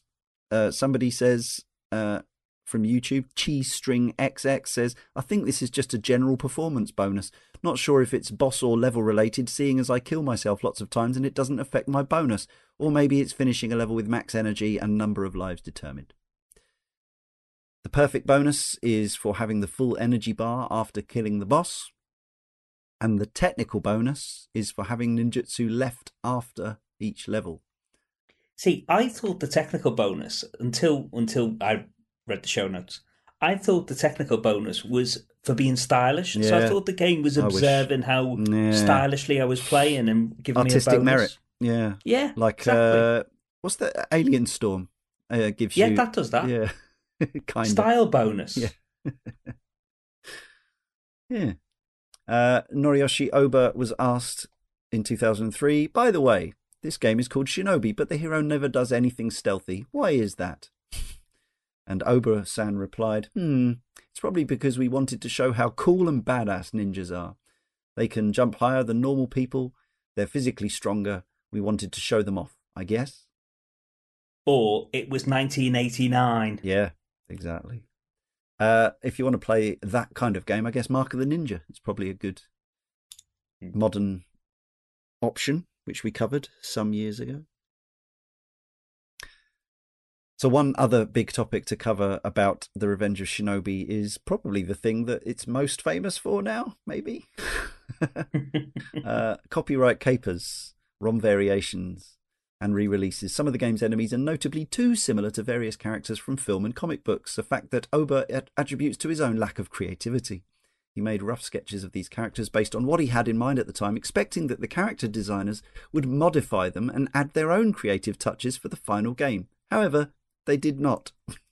So uh, yeah, I want this enemy to look. Uh, I want this enemy to be a bit like Rambo, and then Okay, the uh, here's character designer just went ahead and made Rambo. Yeah. And Godzilla, and Batman, and Spider Man, and the Yeah. Terminator. him. Yeah. Uh, here he is. something like something like Batman would be cool. Oh, yeah, here's Batman. They- maybe they How were- about the Terminator? Go on then. they were scared. they were scared of him, maybe. Um, And yeah, I mean, obviously, it did come back to bite them because they've had to change it. But actually, it was fairly commonplace for IP things like this to just kind of go unremarked upon or unnoticed. Wasn't it day. like uh, Konami's Jailbreak that had uh, bare-chested uh, Batman hiding out in barrels or something like that? Oh, really? Yeah. Yeah, Oba recalls I made some rough sketches of characters from my mind and from some photos due to my lack of drawing ability. They were meant to be used as a rough example. Unfortunately, the designer of the sprites reproduced my drawings a bit too faithfully, and you know the end result. I personally think that if the designer had tried to show more of more of his own personality in those characters, they would have looked a lot different to the originals. Those bosses were created by taking each one's weak point and how to kill them into consideration. We created each of them considering what you specifically need to do to kill them, what movement you need to use to avoid the boss's attack, and then arrange them in order of difficulty. I like the fact that he threw the artists under the bus. Yeah. Yeah. They So- never worked again. So in my version, uh, Batman is replaced by Devilman. hmm Yeah, or mi- this- yeah, a, a- too, a yeah. demon that looks like uh, like the uh, anime ca- character Devilman. Yeah, Uh, and it feels like you're playing Castlevania all of a sudden. yeah. Yeah, Yeah. yeah. Yes, uh, replaced by a winged demon, it says in later versions of the game. In earlier versions, Round 7's boss was Godzilla, but he was eventually replaced by a skinless dinosaur. One of the other bosses is reminiscent of the Hulk, although really that's the Terminator just going Yeah, green. it's like they rip. They managed to rip off two IPs Yeah. in one with that one. Yeah, yeah. Uh, Spider Man is also present as a boss. Both Batman and Spider Man were deleted from various versions of the cartridge, released as the classic edition on the version found in the Sega on the Sega CD. Instead of Spider Man and Batman, you fight a character that turns into a werebat. Huh. yeah, Yeah, weirdly enough, bizarrely, uh, in the original version, Spider-Man actually morphs into Batman. Yeah. Which And and, they're not even the same company. I mean, that's just outrageous. Yeah. Marvel That's, DC that's crossover. That's crazy. Yeah. Ambitious crossovers. And uh, so the version I have has the Marvel copyright of Spider-Man in there, and the character Yes. actually looks more like Spider-Man. Yep. And then when you defeat him, he sort of uh, yeah, sulkily uh, scuttles off. Yeah. Uh, so Yes, they weren't allowed to kill him. Yeah, yeah, No, that was exactly. software revision 1.02 in 1990. A new copyright screen is made to acknowledge the license to Spider-Man Yeah. because Sega already had the license to the character for their game, The Amazing Spider-Man versus the Kingpin. Um, yeah, early, the first version 1.0 has uh, enemy character resembling Rambo called Rocky, Jackie Chan, the Terminator called Hercules in Japan, and Master Attacker in the West, Spider Man, Batman, Godzilla called Monster G. Um, both Spider Man and Batman are actually fake representations of the characters conducted by a shapeshifter named Metamorpha, who alters his appearance after sustaining a certain amount of damage. Additionally, Joe Musashi's face on the title sequence resembled that of actor Sonny Chiba dressed as his character Hattori Hanzo from the Japanese TV show Shadow Warriors Kage no Gundan. and so it went on. There were versions 1.01, uh, versions 1.03, uh, all the way up to 1.04, which is the 2009 2012 version for Wii and uh, Xbox and PlayStation 3. Since the licensed use of the boss Spider Man was for a limited period of time, the game was subsequently prevented from being re released years later, which is why Revenge of Shinobi didn't appear on any of those compilations that came out for years and years and years on Right. PSP, I Mega figured they were on there. Yeah. Yeah. no, they're not. No, it, it that's why still you're more likely to see Shinobi 3 than uh, than than Revenge of Shinobi. Uh, so yeah, they they basically they made a new ROM version 1.04 that omits the Marvel copyright notice, replaces Spider-Man with a pink palette swap, and uh, still behaves the same though with the webs and all that kind of thing. And the Sonny Chiba likeness is tweaked as well. I'm really intrigued by that. I must go and look up the uh, the title screen of the latest revision because I can't imagine the game without It's very with, close. with a- It- it, yeah, okay. it, it's it's only a few pixels, I think, just to No, it, it it's definitely uh, it's definitely different because they use uh, another person's likeness for it, and it was one of M2's people actually. Oh, So they made a digitized photo of his face. I mean, it's still They only his eyes there. you can really see, I suppose. that's what I mean. He's got a mask on, so how much can they? But it's How much could uh, he look like Sonny Chiba in the first place? well, you know, he has less uh, pronounced brows, le- le- less angry eyes, for example, and it's just 'Cause like the uh, po- some it's the casual guy with a. It's just a casual guy with uh, with with a ninja mask on. Yeah. know? Because it's the pose that looks like the opening credits to uh, what what that that um, Kage no Gundan, Yeah, yeah, yeah. yeah. rather than the actual face. I thought. We didn't talk about the intro. That's pretty awesome, by the way. Yeah. Yeah, I mean, it. You know, Yeah. it was obviously it's basic by modern standards, but for the time, games didn't often do stuff like that in that really cinematic like way that the track modes that really dragged you in. It was something you saw at the arcades, but home home Yeah. games often skipped it altogether or didn't have anything quite that cool. Yeah, that's why I'm fairly convinced I saw it in running on a demo stand in Yeah. a, in a toy store, in an electronics store, or something like that. Because Not too much to say about re-releases. It was released at the arcades, but only on the Megatech Mega Drive based thing, which was a, a money money for time kind of deal. So you wouldn't have yeah, you wouldn't have got further than the waterfall anyway, probably. the exact same graphics and sounds and all that. Uh, as I say, it was re- released on the Mega Games 2 compilation, along with Golden Axe and Streets of Rage. One curio is the 1999 PC release, the Smash Pack. For some reason, the included version is actually a Japanese prototype and bears its Japanese title, the Super Shinobi. The prototype has some cheat enabled by default, it's missing bosses, it has less music tracks, and various other differences. That was officially released. yeah. Dope. I remember seeing something about this uh, that it was uh, officially released uh, by Sega USA, uh, Yeah. or just just put out without actually having squared it or having checked it with uh, Sega in Japan. Good job, everybody. They The- just pushed it out there. The internal ROM date on that version says March 89, and the product number is filled with zeros. In the notes section of the ROM header, there's the string A0115 Sega channel, whereas all other releases have that area filled with ASCII space characters. The header is also only marked as being a Japanese release, while other versions are marked as Japanese, US, and European. What a mess ups.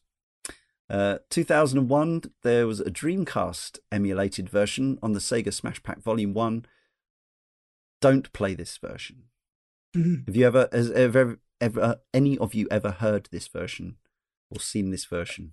I've uh, listened to it in videos, and uh, I don't know. It sounds like they used uh, the sound chip of a Master System or something to It's in- recreate it. Incredible, isn't it? Yeah. Yeah, yeah. Uh, yeah. I mean, notoriously, the, the, the Sega emulated stuff on for the Mega Drive on the Dreamcast was a disaster. So, yeah, not a good way to play it. The Wii Virtual Console would have been a fine way to play it. Came out um, whatever year that was, 2009, yeah. Um, but can't anymore. Windows PC arrived on Steam. You can still buy it. 2012. Uh, it's since been also made available for Linux and Mac if that's your OS. There's an Android and iOS version, which I think is called like Revenge of Shinobi Classic. Is that right, Chris? and it's it's really playable. Yeah.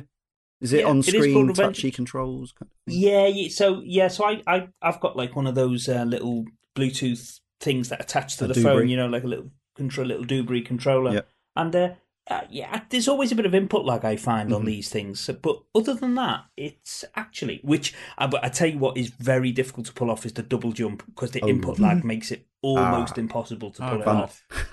But I because I, said it was quite playable, didn't I? It's quite playable until you need to use the double jump, Okay. and then it's unplayable. so you won't get past the waterfall. No. But other than that, other than it being unplayable beyond level two one, it's uh, perfectly fine. Perfectly fine.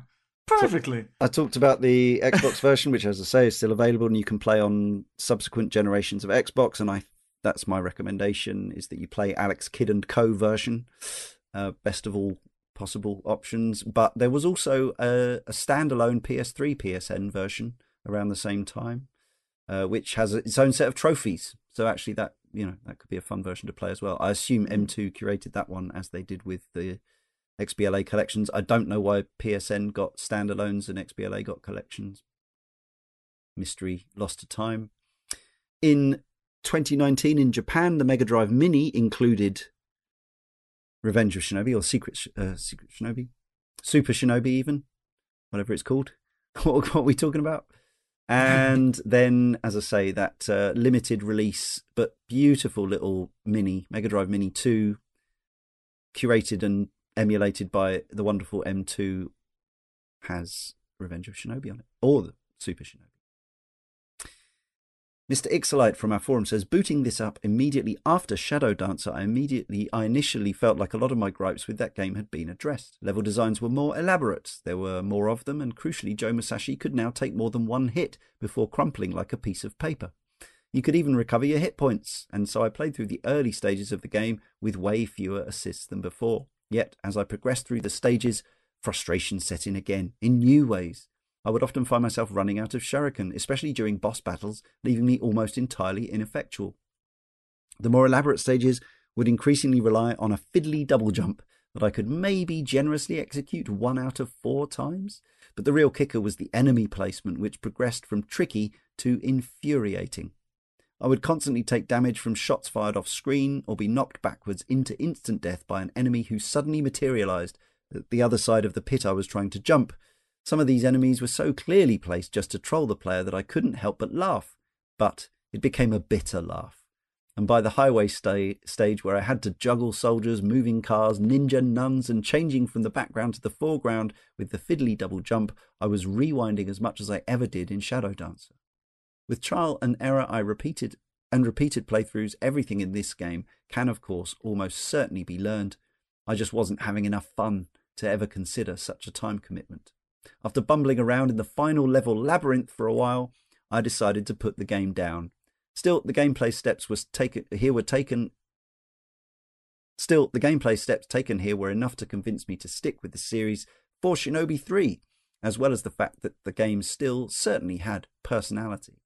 Even in the slightly altered version I played, there's just something fun about fighting what are clearly discount versions of Spider Man and the Terminator. Yes, I was going to come back to that maze level. It was a bit of a. It wasn't a standard, a staple exactly, but it was something that was quite commonly in these types of games at this point. Not unusual, right? Not Even un- Super Mario Brothers in uh, 1996 Right. uh, had uh, some yeah labyrinth castles, and especially the last one. Yeah, but at least it gave you an audio indicator when you were on the correct Yeah. track. Yeah, this is Yeah. pure trial and error. No, no, it doesn't do that in the NES version. It does that in the Mario All Stars version. Yeah, okay. I'm sure it does it on the NES version, doesn't it? No, Play a no, no. chime? No, no, it doesn't play a chime. Oh, okay. I'm misremembering. yeah, they, Yeah. that, that was a that was a, a concession for us soft modern gamers to actually tell Quali- us. quality of life Quality- in 16-bit era.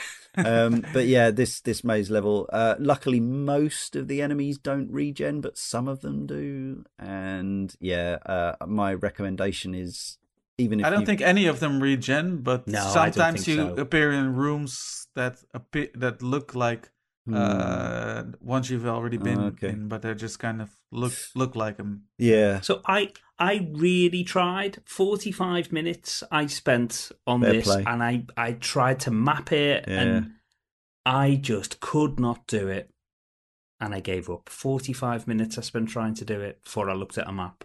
I knew it was coming, so I paused the game, put up a YouTube playthrough next Yeah. to me, and just follow the guy who or the girl who was playing it, and you know their steps through the game. And I thankfully only had to do it once. And once you've done it once, it's very easy to remember Yes. what the path through the level is. yeah. I can't So remember then what I I did had to back look in the it up day anymore. uh, because I would have. Yeah, I wouldn't have had a video walkthrough in Likely just trial and error. probably. I yeah. mean, at some point you're gonna loop. Yeah. You're looping back to certain areas again. yeah. It's not like an infinitely large labyrinth or anything. Or maybe there was a nice map printed in a magazine for you. I Oh, don't yeah. remember, but it is possible. It is possible. Yeah. Uh, now, because this sort of thing happens, um, a retro revival, I guess, or I don't know what you call it, but this was before such things were probably handled with more care. I think generally they are these days. Not always. There's still shambolic disasters of games released with old names. But um, back in 2002, a company called 3D6 Games were tasked, presumably by Sega, to make a Game Boy Advance game with the title The Revenge of Shinobi. I've never played this. This isn't the game we're covering, but I felt we had to mention it. I remember it being reviewed poorly. I remember looking at it and thinking it looked to me like a pile Ah. of garbage. Yeah, I remember now seeing that. It Uh, doesn't seem to have anything to do with the Revenge of Shinobi. Nope. It's a completely different game. Yeah, it's just got it. It shares a title and the license, and yeah, don't. I guess we're just as a, even though none of us can really say for sure, assuming none of us has played it, uh, we're saying this is not the game we're talking about. Probably best avoid it. Bearing in mind it got a Metacritic score of fifty one in two thousand and two, um, and you can probably take like a a fair chunk off that for age. don't just Yeah. probably don't bother. And the Yeah. main character is called Shinobi. Ah, Like- So it goes in the bin just for it's that. like those Metroid Yeah. games. yeah. and those Zelda games Yeah. where the boy is Zelda, of course. and Alex Yeah. the Kid. Uh, you can hear some of the sound effects from the original Mega Drive game in the heavy shinobi fight in Sonic Mania from 2017. The I ti- need to play more of that game. Yeah, we might come to it on the podcast at some point if we get through. uh, We've just got to get through about 20 years of terrible 3D Sonics before we can play it. maybe. Uh, the next game for the team was actually another game of basically the same genre, which is eSWAT Cyber Police, uh, where they took an existing arcade game, which was probably even closer to Rolling Thunder than the Shinobi was, um, and made it into a, a home game for Mega Drive. Uh, and then after they did that, they made Bare Knuckle, which was originally going to be a sequel to eSWAT, known as Mm. D-SWAT. Hence, it's got the cop car in it. Mhm. Now you know. And if you want to play a good Shinobi like on the GBA, Ninja Cop Ah, Ninja Five O. is- Yeah. uh, or Ninja Five O, I think in some territories, Yes. wasn't it? That is uh let's be kind. It, it it's a loving homage to Shinobi. Yeah. Yeah. uh, But it's also got uh, a Bionic Commando style grappling hook arm, Yes. which makes it really cool. Yeah, that's one of those cartridges that I kind of wish I'd never sold. Obviously, Oof, yeah, I bet you that goes for some now. yeah, Oof. yeah, it was pretty rare. I bought, I had an American import. Um, who was that by? I've forgotten who it was by. Was it That was by Hudson Soft. Hudson? Yeah, check it out. I, that should there should be a nomination for your one of your streams actually if you haven't played it already, Ben. Yeah, I mean, some somebody will at some point. Inevitably, It's already like- happened. with- Somebody uh, requested it on a Patreon str- uh, stream. Oh, did they? Ninja Cop or Ninja Five O. Yeah, I've watched Ben play it. Oh, I missed it. And he's forgotten played himself. Yeah, you played it. Yeah, He's there has been so many 93 of them. There's quite a lot, to be fair. yeah, Yeah. that's a lot of games. A few three word reviews. Follow us on social media at Cane and Rinse, of course. Mr. Ixolite says, unreliably somersaulting ninja. One GIF says needs a dog. It's Hazel says mind blowing intro. Matthew Martin says intellectual property infringement. Andy CT Wright says, copyright strike ninjutsu. Bearfish Pie says greatest crossover event. Robert Farley says kneel before Zed. Tom Fum says Yuzo Koshiro masterpiece. Thanks everybody. So yeah, that's been three Shinobi games down. I don't know if we'll be. Oh yes, we will be doing at least one more Shinobi three. After that, the series goes off in some funny directions. But Shinobi X, Shinobi on the PS2. Oh, the PS2 version the game is really good. Shinobi Yeah. and uh, and the Nightshade as well. Yeah. Nightshade, they're Yeah. both really good. Well, you know, we'll see. No promises. But for now, let's summarize our feelings on this one, the Super or Revenge of Shinobi. Let's start with Ben. Yeah, I suppose it's tougher for me, really, to kind of uh, to, to, to summarize something that I'm maybe not as familiar with with a lot of the other games that you've seen me kind of talk about in this kind of uh, in this kind of uh, depth, really. Like my initial impressions of, of playing this were really positive, to be honest. Like um, I thought it was like uh, it was what Sega do well, really. Like I said, which is take a an arcade intellectual property and kind of adapt it so it makes sense for for a kind of home market. And uh, I do think there's a lot of kind of cool stuff in this. Um, like uh, if I could play one game from the series, would this be the one that I'd play? Probably not. I'd probably play the arcade version realistically. Hmm. Um, but I do honestly think there's a there's a lot of merits to this. You know, like uh, you can't go wrong with with kind of the uh, I don't know the the kind of 16 bit charm that this has got, and it's got an amazing soundtrack. And uh, I'm under no impression that uh, putting the time in doesn't is uh, it's worth putting the time in. You know what I mean? Like there, there's a lot of uh, I've seen quite a few clears and. Uh, I've kind of seen. Uh, I've watched quite a few playthroughs on different levels of different versions that make me think that. Uh, that yeah, like it would be a it would be a fun little uh, fun little endeavor. Uh, is it on my list of games to play and One Credit? Uh, no, but there's no reason why it shouldn't be on yours. Thanks, Ben. Chris, how would you wrap this one up? Yeah, this is a funny one for me. So my initial reaction to this was pretty negative. Mm. Yeah, I think I, I was posted on Slack a bit. Well, level two one and level this, and mm. I was mm. really struggling with the jump mechanics. I was struggling with the double jump. I was struggling with the knockbacks, and it, it, the whole thing was just feeling a bit tiresome. Haven't stuck with it.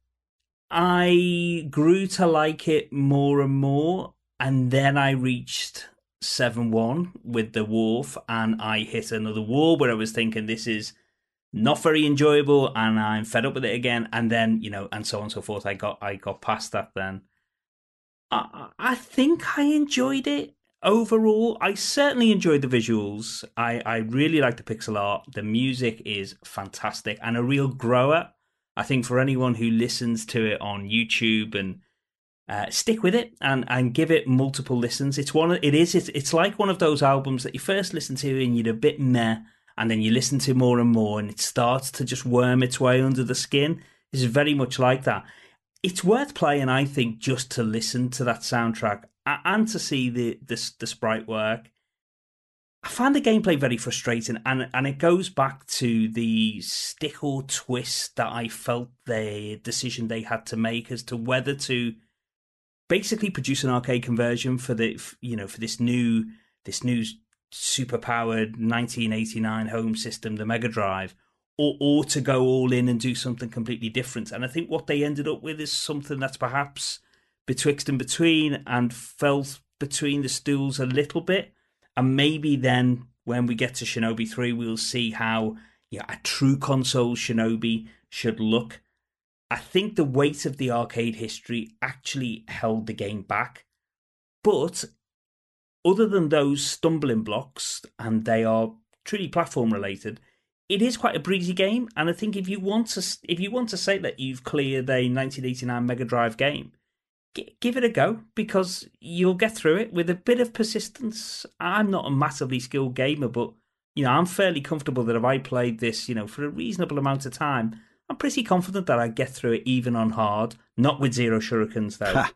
um, so overall, I think I would recommend that that people play it, but it wouldn't be without caveats. Fair play, Michiel. Yeah, first off, I just want to say that uh, I think uh, Chris kind of uh, underplays his uh, general skill level games in. Uh, you always say a, that a little bit, yeah. And I will continue to play it down. But thank yeah. you. No, because James does too. I've, se- I've, seen I've seen numerous people just saying that oh I can't pass, you know, the first or second level in this game mm. no matter how hard I try. So you know, you uh you want to see this game on uh, on both difficulties. I'll give Ben a run for his money one day. Oh yeah, for sure. You're coming for the crown. and uh yeah, this uh I, I have kind of a similar experience as Chris with this, but not so negatively tinged. But it was more like what I was saying in the beginning, like I kind of underestimated the difficulty of this game. Like I hit some walls uh, more than I anticipated, and you know I started playing a week ago, uh, and uh, doing like two runs on the cartridge per night, pretty much. Not even on every night. Uh, you know, just slowly making my way through it, and it reminded me of my journey that I had with Castlevania Three only that game had the benefit of passwords and infinite continues to learn all the stages with. Uh, but sort of this whole thing where initially some stages seemed way too hard, and I, you know, you go through this sort this sort of emotional roller coaster, especially with a deadline, thinking, "Ah, oh, this is too hard. I, I won't be able to do this. You know, I won't be able to make it to the end of the game." And then you know the self-doubt starts setting in and then you do mm-hmm. make a breakthrough and you do realize oh now i got a surefire way of beating this uh, insanely hard level that i perceived it as as first but then without taking a single hit all of a sudden you know and you start making headway and yeah it just it just feels great to be able to uh, f- today finally kind of nail it and i was imagining like if I would have bought this, if I would have had a, had a Mega Drive back in the days, I would have bought this game on release. I would have gotten my money's worth out of this, you know, with the time in that week I've spent at it, and now that I got a, a clear with uh, the nine lives uh, complementary, the complementary li- nine lives of uh, easy mode, and the bad ending, it feels like I'm not done with this game yet. It feels like I need to get the good ending, and I need to get the clear on normal as well.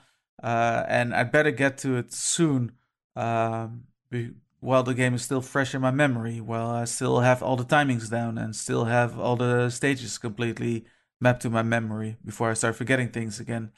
Um, and that's not bad because I started out thinking like, oh, I got, I, I have Radiant Silvergun still to to play. You know, I can't be taking this. Well, that's easy. Can, you just finish can, that in an taking, afternoon.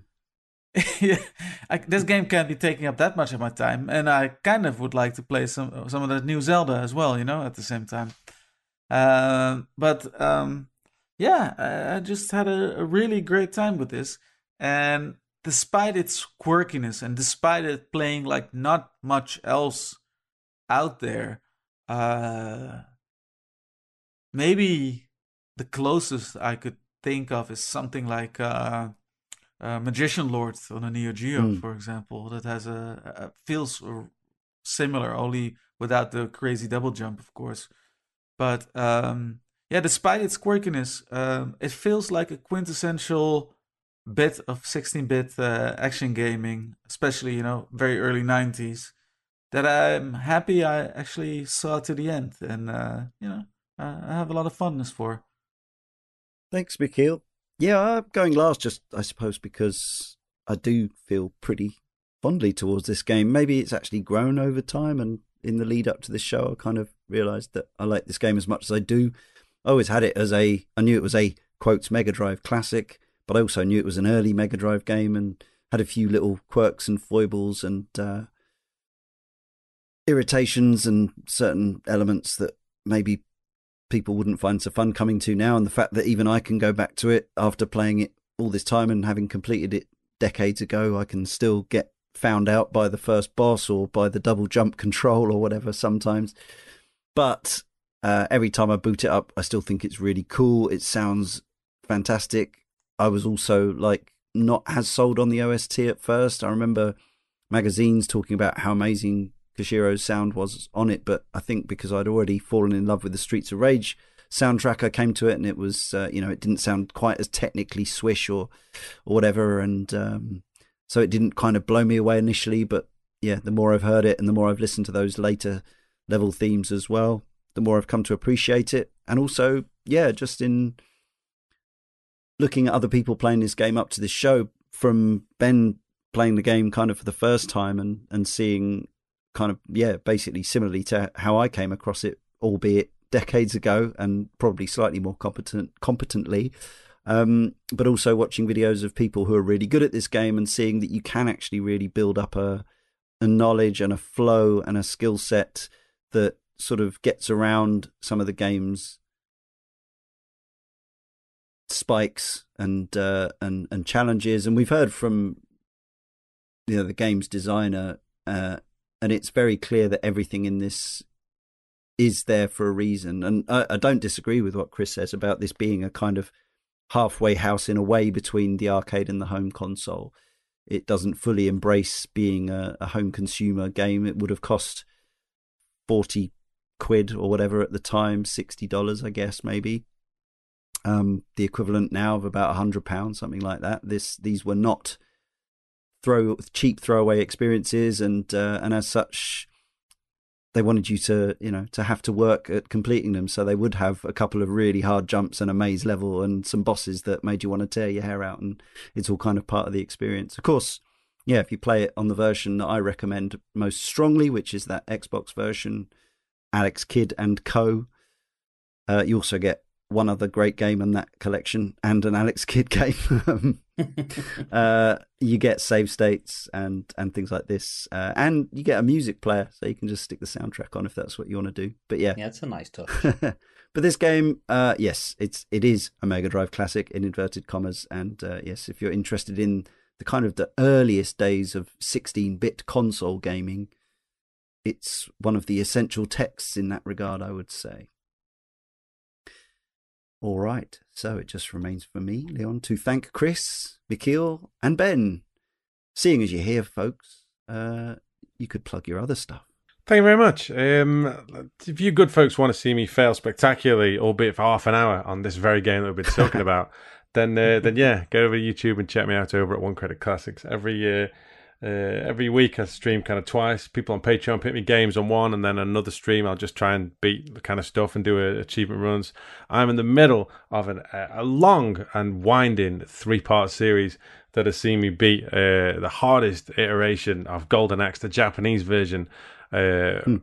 without getting hit. So I've done it with Axe Battler and I've done it with Tyris, and uh, I have uh, yet to do it with uh, Gilius. That's the only thing mm. I've got to do. And if I can do it, yeah, if I can do it with Gilius, I can beat the entire game with all three characters without getting hit. So. Uh, so, I consider yeah, your, myself to your be move, good Chris. at Golden Axe, but that is uh, that is that is a bit a bit beyond me. I would say. It's levels. Then I, I, I yield. There we go.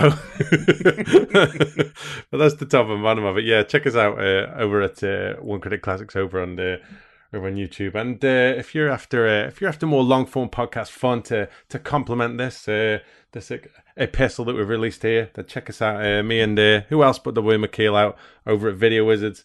Uh, every every month we discuss a different month from the years between 1980 and 1999. and We talk about arcade games, music, TV, culture, Hulk Hogan, all kinds of stuff. Really, local Dutch Even news. Luxembourg's TV personalities. Exactly, yeah, and everything uh, and everything in between. So uh, so yeah, check us out over there.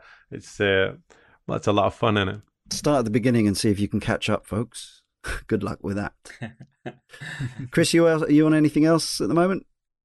Uh, so you you can find me on Retro Asylum, um, uh, mainly on Game Club episodes, but also on um, general Retro Asylum episodes, and a small podcast that I started called Playthrough, which is a an even longer form discussion show than this, mainly what? focusing on narrative games, where we painstakingly go beat by beat ah, yes. through games over multiple hours and episodes of uh, of discussion. So if you like even longer form yeah. discussion, uh, and you like your waffles very waffly, very toasted, then uh, yeah, that's do, actually do, do, check. That's actually really cool because um, we used to try to do more narrative beat by beat stuff for the games that it was appropriate for, but the shows just got too long for us. Yeah. So uh, yeah. spreading them over multiple shows. You've got a lot of playthroughs going on at any one time, by the sounds of it. Yeah, and it's not unusual for us to actually spend more time waffling about a game than it takes to actually play. Oh yeah, classic Cane and Rinse as well. Yeah. All right. Uh, only fair. There you go, folks. You got plenty more to listen to. And also, my thanks to editor Jay, of course, for stitching us together and making us sound good. Thank you to our correspondents. And of course, thank you for listening. Now, next time in issue 571, we're all off on the Oregon Trail.